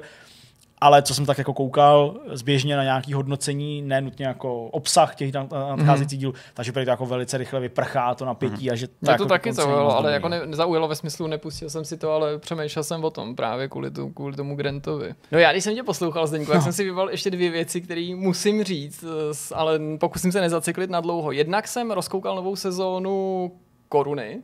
Mm-hmm. Uh, protože jsem byl strašně zvědavý. Já tam mám mezeru mezi tím, já jsem Já to jako jsem nedokázal vydržet. Já jsem musel pustit tu novou, protože jsem byl hrozně zvědavý, jak Gillian Anderson, eh, představitelka například agentky Dany Scullyový, bude hrát Margaret Thatcherovou, což je historická osobnost, která mě jako velmi zajímá.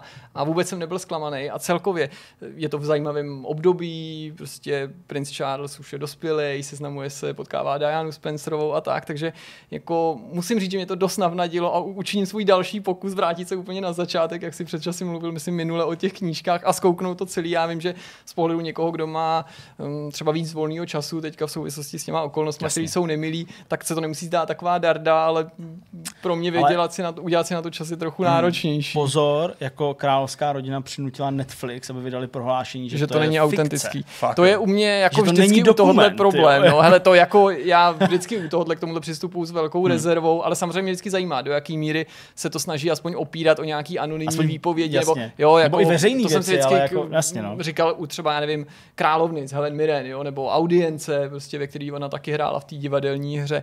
Ale když jsme u těch seriálů, já musím aspoň jako drobně se vyznat z toho, že jsem viděl jeden z nejlepších dílů Discovery, a možná, nebo skoro určitě nejlepší díl té aktuální sezóny. OK. A to je Unification 3, Sjednocení 3, který, jak už název napovídá, navazuje na dvou epizodu z nové generace, i když tedy jako velmi volně. A celkově se mi ta nová sezóna teda dost líbí a ten aktuální díl byl úplně super. Omlouvám se, ale zavřednu trochu jako do spoilerů, z lehínka. Ne ve smyslu toho, co se děje jako v Discovery, ale ten díl nám jako říká, co se stane s planetou Vulkán tisíc let v budoucnosti. A konečně se jako dovídáme, jestli úsilí eh, velvyslance Spoka ve smyslu sjednocení uh, vulkánců a Romulanů přineslo nějaký ovoce, jestli se to jako povedlo, byť on už samozřejmě nežije.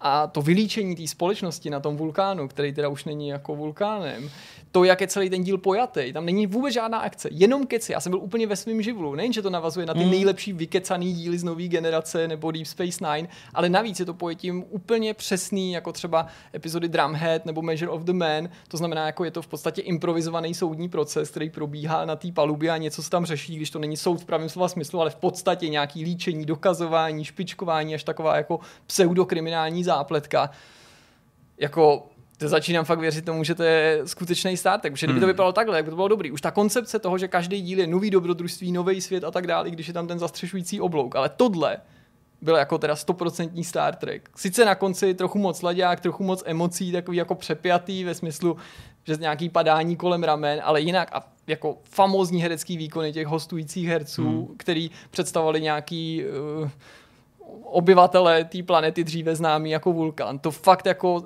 dlouho se mi nestalo, abych si u nějakých epizodních rolí říkal, tak tebe si najdu a hned jsem šel googlovat, kde ten člověk hrál a třeba nikde a to skvělá třeba kanadská herečka v roli, to bych snad mohl říct, prezidentky Ne. tohohle toho světa.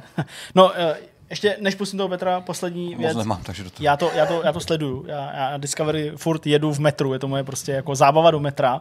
Já jsem v té druhé sezóně v tuhle chvíli, kde je to teda jako hodně akční, jako, jako velmi akční. Málo holopaluby, prostě tam není žádná holopaluba. Oni tam nechodějí ty prostě do žádných ale pak, simulací. ale oni stejně na těch holopalubách nedělají to, co by tam všichni dělali. No to je právě. hrozně neuvěřitelné. Já bych tam dělal všechno, co by normální člověk dělal a jenom ve Star Treku to nedělal. Ale mně se to vlastně taky jako docela jako líbí, i když eh, je to hodně akční, teda jako v té v druhé sérii a jako je to takový jako hodně, hodně opřekot. No ale Petře, co jsi zažil ty? Co jsi sledoval? Co jsi hrál? Co bys tam doporučil? Neviděl jsem Star Trek žádný teďka, bohužel. A jinak jsem nic moc neviděl. Práce, konec roku, práce, Konec roku. konec roku. Eh, Dohrál jsem Demon Souls, eh, dotáhnul jsem tu platinu po půl hodinkách po večeru. Dohrál takový to jako dohrál ve smyslu přesně vytěžil. Jo? Dokončil. Uh, vlastně mě to při druhém hraní už fakt sralo. už je prostě, musím říct. Když tady cítit, tak ještě měli ty, jak to ještě neměli úplně najetý, jako u těch pozdějších her, tak, tak ten New Game Plus, kdy to všechno ještě jako zvýšejí tu obtížnost, je to je takový jako ne úplně zábavný. A, takže to jsem dotáhl. Byla to vlastně moje první platina na PS5 oficiálně. To bylo dost rychlý. Vzhledem k tomu, že někdo třeba nemá žádnou platinu, jako Tak, ne no. Někdo nemá vůbec. žádnou Nikdo PS5. nemá. Ano, a to vím, že tady jako dost provokuju těma s těma To, kecama. to jsem, tam bych ani nezamítil. Takže tam ani nebudeme chodit eh, kolem tady té kaše. Uh, jinak jsem nic moc neviděl. Viděl jsem film Dirt uh, na, na Netflixu. Dirt? Nikdo jste o tom neslyšel, že jo? Ono to má většinou důvod. Když je na Netflixu neřekni. něco, o čem si neslyšel, tak to má důvod, protože to není moc dobrý a, a skutečně to není dobrý. Je to příběh nějakého kluka, který samozřejmě je to jako tradiční, jak může být, jsi kluk, který krade auta, tvůj život je takový trošku jako na hovno, seberou tě a dostaneš druhou šanci. Dostal druhou šanci, stát mechanikem, mechanikem závodního týmu v takových těch No jasně, hned mechanikem. super tracích, jak jsou takový ty prostě, já nevím, jak to má oficiální název, tady dokonce používají oficiální kulisy, všude monster a ty Ale nejsou to ty dragstry šílený. Ne, ne, ne, jsou takový ty, ne, hrozně s tím skáču, dělají s tím prostě nesmysl. Jo, já vím, co myslíš. Myslíš jako, jo, monster traky, ne? Ne, traky, myslím, jo, jsou jo, jo, jo, taky, jako takový ty velký prostě překopaný F-150 a Chevrolety, který prostě dělají hrozný, hrozný věci s tím. Okay. A samozřejmě moc pak vyprofiluje, že není jako jenom dobrý mechanik, ale, Ale i dobrý závodník. no. a Pak musíte někoho nějaký- zaskočit. Jo, Jo, že jo. jo, přesně. Ten se A- zraní, ten pilot. nebo? Ne, ne, ne, ten z toho se stane úplně hajzl, začne být arrogantní, že mu někdo šahá na káru a rozhádají se, jde se závodit jinam a on to musí vzít za něj. Takže protože to je podstatě auta od ten tým krachuje a je to celý v prdeli a On pak odjede do, do nějaký vesničky. Kardanový lhoty. Do Kardanový Odjede do. A tam potká Porsche a chce ho ovejfukovat. Přesně. takže, takže ne, to nebylo dobrý. A jinak vlastně nic moc, bohužel. Eh, Většinou je to jenom práce a něco do pozadí. Byl jsem na rentgenu s ksichtem, eh, protože mi čeká konečně už druhá operace. Už Ty na to fakt vole, jdem, kdy? už, nevím, někdy začátkem roku. A už se na to těším, A co protože... budu dělat tentokrát? Hele, má, jak už se ty zuby srovnaly, tak mi vzniknul předkus jako smině. Takže když teďka koušu, tak mám třeba moje spodní zuby jsou tady, tady ta hrana. No, A můj předkus těch vrchních zubů je třeba někde tady teďka. jasně. Což předtím nebylo, protože se to nějak celý rovná úplně jako hovacky. Takže už se pak nemůžu dočkat, až ten spodek vezmu a konečně to narovnají, ty vole, protože už je to. už Takže je to pak budeš mít nepříjemný. jako zuby proti sobě, jo? Tak, jako Nebo normální jako člověk, ne trochu jako- jako, horní přes, ale... Tak, jak mají být. Ne jako mutant, jako teďka. No jako, oni právě nejsou úplně na sebe. Přesně. No nejsou, no. no. budou tak, jak podle předpisu, že jo. Co, co A mají jako... Petr mi to právě udělal úplně prostě Tak, Terminátor, prostě bych to úplně měl to perfekt. jako vetřelec. Ale... Udělej ti to i s tím kousátkem a to ti to udělej tu Vysavačku. prostě. Já ještě Jo, jak jo, měli jo. v Bondovi takový ten mentál s těma Jo, jo, no, tak to bych chtěl vidět. Jaws, Že oni no. brají nějaký normální věci, já to nechci. Ne, jsem- ty řekni, že chceš tu vystřelovačku prostě. to, to bylo dobrý, tak když už ti to stejně udělají Co děláš, já koušu.